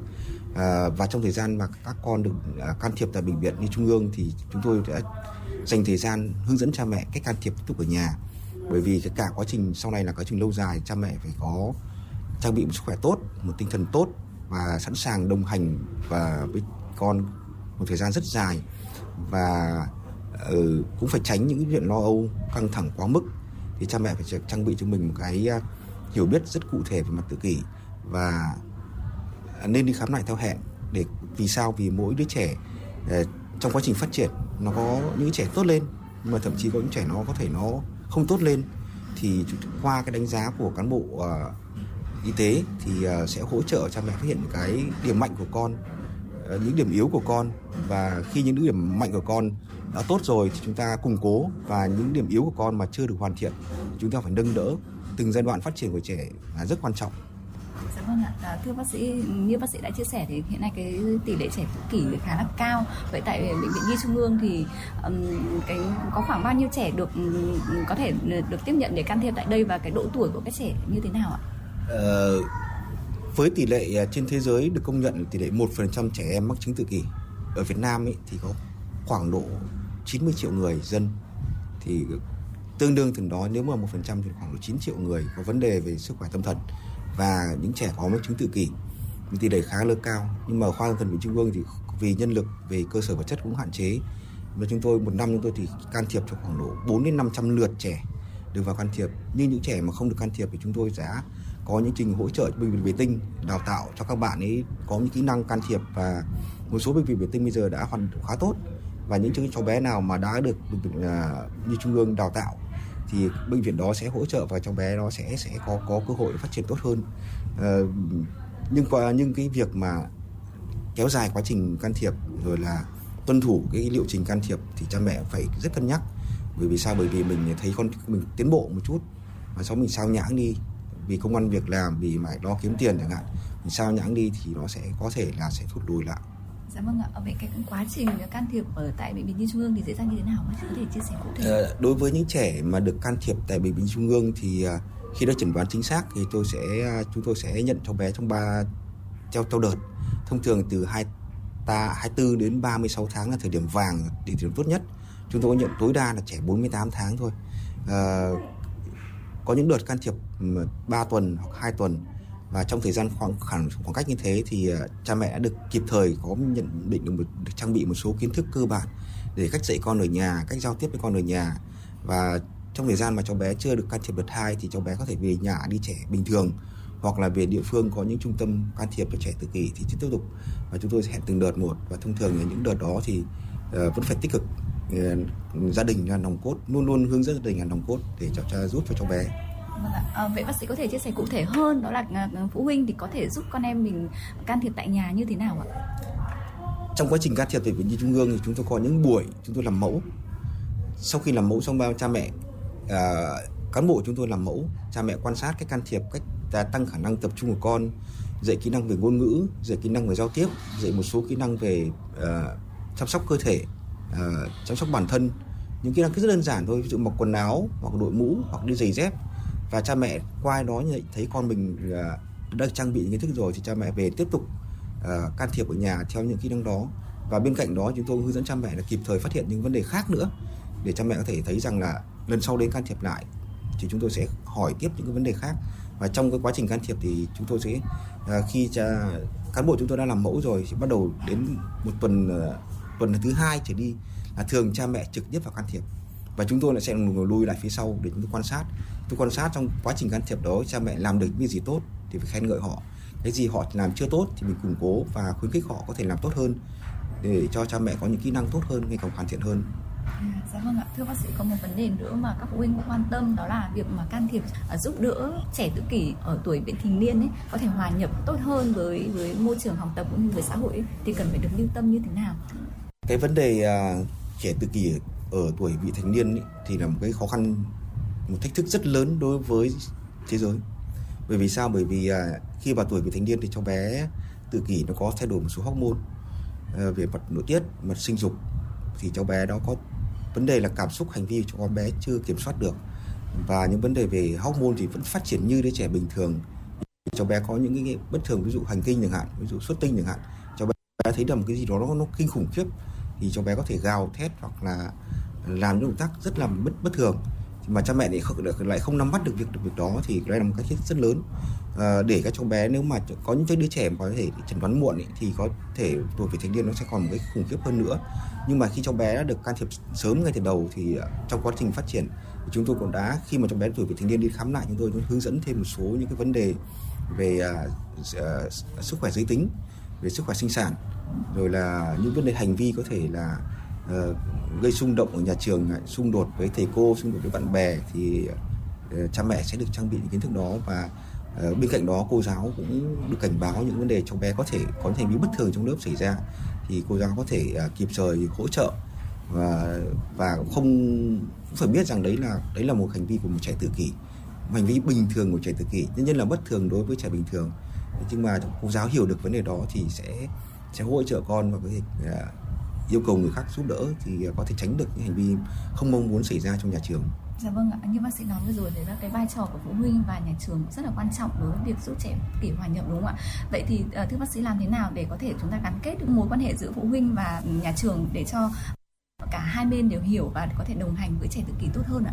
Vâng, chưa bao giờ trong 2 năm gần đây là chính phủ đã quan tâm rất nhiều đến việc uh, hỗ trợ trẻ tự kỷ và người dối nhiễu tâm trí cũng như người khuyết tật về tâm thần. À, tháng tháng 11 năm 2020 thì Thủ tướng Chính phủ đã ra một quyết định 1929 về hỗ trợ trẻ à, tự kỷ à, và những người dối nhiễu tâm trí và người à, có vấn đề về sức khỏe tâm thần.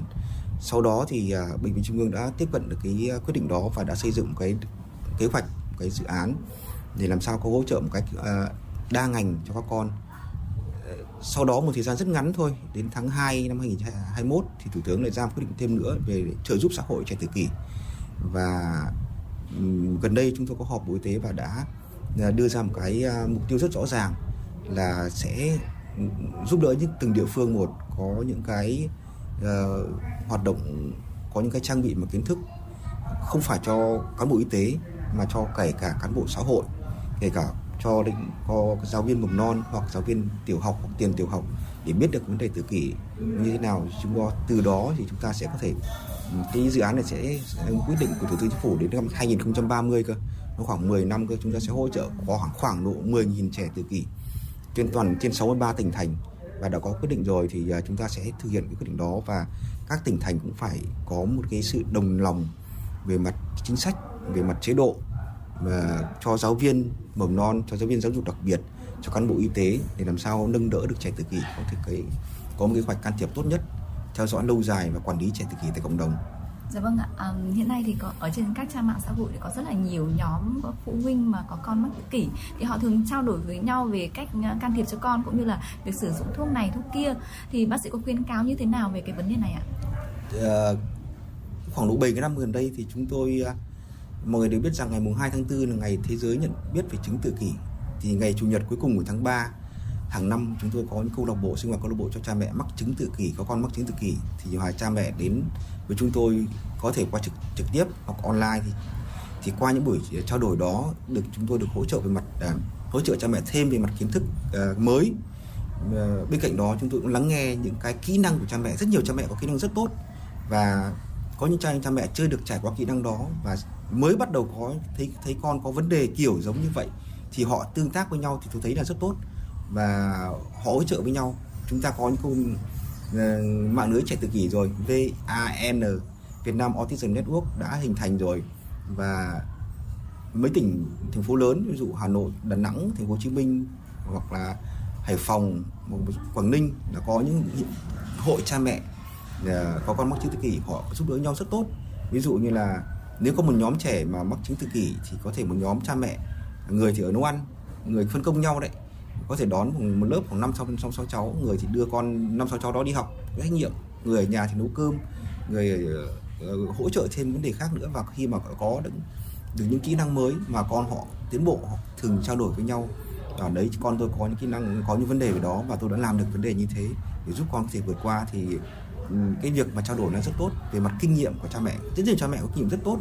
Về mặt quản lý con. Tất nhiên đứa trẻ tự kỷ thì không đứa trẻ nào giống đứa trẻ nào.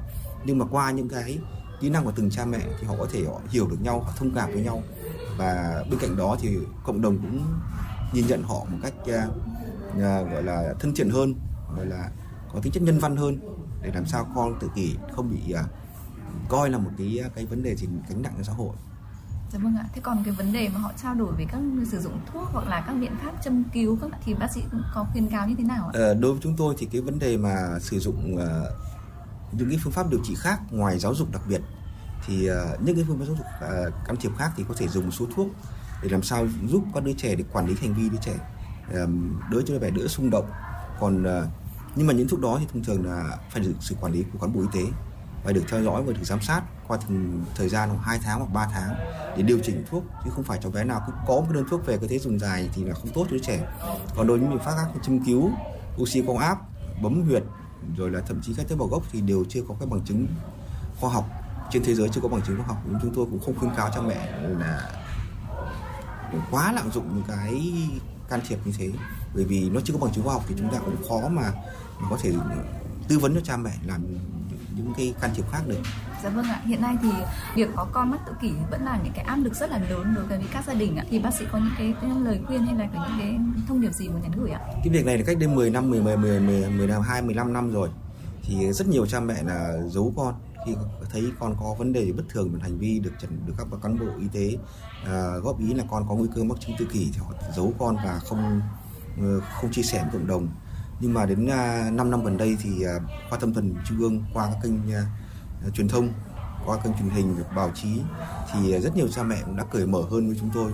Và họ qua đó họ có những nhóm câu lạc bộ có nhóm cha mẹ có con mắc chứng tự kỷ họ ở gần nhau chẳng hạn thì hỗ trợ nhau. Thì đến thời điểm này thì cái vấn đề mà um, hiểu biết về chứng tự kỷ và cái uh, sự kỳ thị của gia của xã hội cũng đã giảm đi rất nhiều và thấy rất nhiều gia đình là có thể có thì một cách vui vẻ có thể đưa con ra nơi công cộng uh, chơi hoặc đi siêu thị hoặc là đi xem phim chẳng hạn. Tất nhiên là cũng có người giám sát thế nhưng mà họ, họ đỡ bất kỳ thị rất nhiều Dạ vâng ạ. À, trong cái quá trình nhiều năm đồng hành cùng với trẻ tự kỷ thì bác sĩ đã chứng kiến những cái trường hợp nào mà các con có những sự tiến bộ hoặc là có sự um, bứt phá trong học tập cũng như là sự vươn lên hòa nhập với cuộc sống thì bác sĩ có thể chia sẻ để các phụ huynh có trẻ tự kỷ có thêm những cái niềm tin ạ? Ừ, có rất nhiều chứ, có rất nhiều những trẻ mà cha mẹ tưởng đi vào ngõ cụt rồi thì uh, khi mà đến khám với chúng tôi chúng tôi có thể tư vấn, có thể hỗ trợ và thậm chí có thể uh, có một số trong bé trong bé được được uh, xác nhận của bệnh viện trung ương thì cháu bé đó đi học lớp 1 và có thêm một cô giáo đi kèm nữa. Thì cháu bé hòa nhập khá tốt và có cháu bé nó tiến bộ rõ rệt rõ rệt. Đó là một cách giải pháp. Nên vì chính vì vậy trong những buổi à, câu lạc bộ chia sẻ cho các, các gia đình có con mắc chứng tự kỷ thì bên cạnh nước mắt thì cũng có rất nhiều nụ cười. Và các bạn cũng đã đã kịp thời chia sẻ với nhau và thấy là chúng tôi rất mừng. Lúc đấy chúng tôi là học trò chúng tôi không phải là người hướng dẫn nữa. Tôi lắng nghe cha mẹ để qua đó chúng tôi có những cái kinh nghiệm khác quý báu hơn để giúp những cha mẹ khác mà chưa được tiếp cận Dạ vâng ạ. À, vậy thì đối với uh, trẻ tự kỷ một lần nữa thì chúng ta cũng thấy là cái vai trò của gia đình vẫn là rất là quan trọng đúng không? Cực kỳ quan trọng, nó là cực kỳ quan trọng. Vì sao? Vì cha mẹ sẽ là người đồng hành, cha mẹ là người hiểu con nhất và cha mẹ sẽ là người thầy tốt nhất trong quãng đời còn lại của con. Dạ vâng ạ. Chân cảm ơn bác sĩ ạ. Vâng, xin cảm ơn. Đến đây thì thời lượng của truyền động Hà Nội chiều cũng xin được phép khép lại để nhường sóng cho những chương trình tiếp theo của Đài Phát thanh và Truyền hình Hà Nội. Thu Minh, Bảo Nhật và những người thực hiện chương trình. Thân ái chào tạm biệt.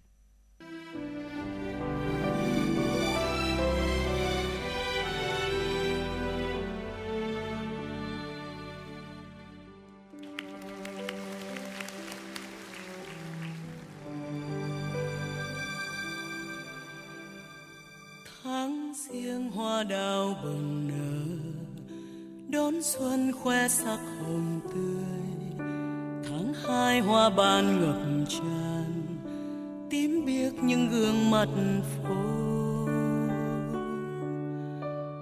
Tháng ba bất chợt một ngày, trắng tinh hoa xưa về đây. Tháng tư loa kèn mỏng manh những góc phố con đường quen. Mùa hoa tháng năm cháy rực phượng hồ tây ngát hương mùa sen tháng sáu, ngập tràn lối đi hoa sầu tháng bảy, trở về tuổi thơ hoa xoan tháng tám. Mùa hoa sữa rơi tháng chín nồng nàn, mùa thu đã sang, mùa hoa cúc đến tình yêu thủy chung tím biệt thạch thảo, rực rỡ cuối đông cài vang.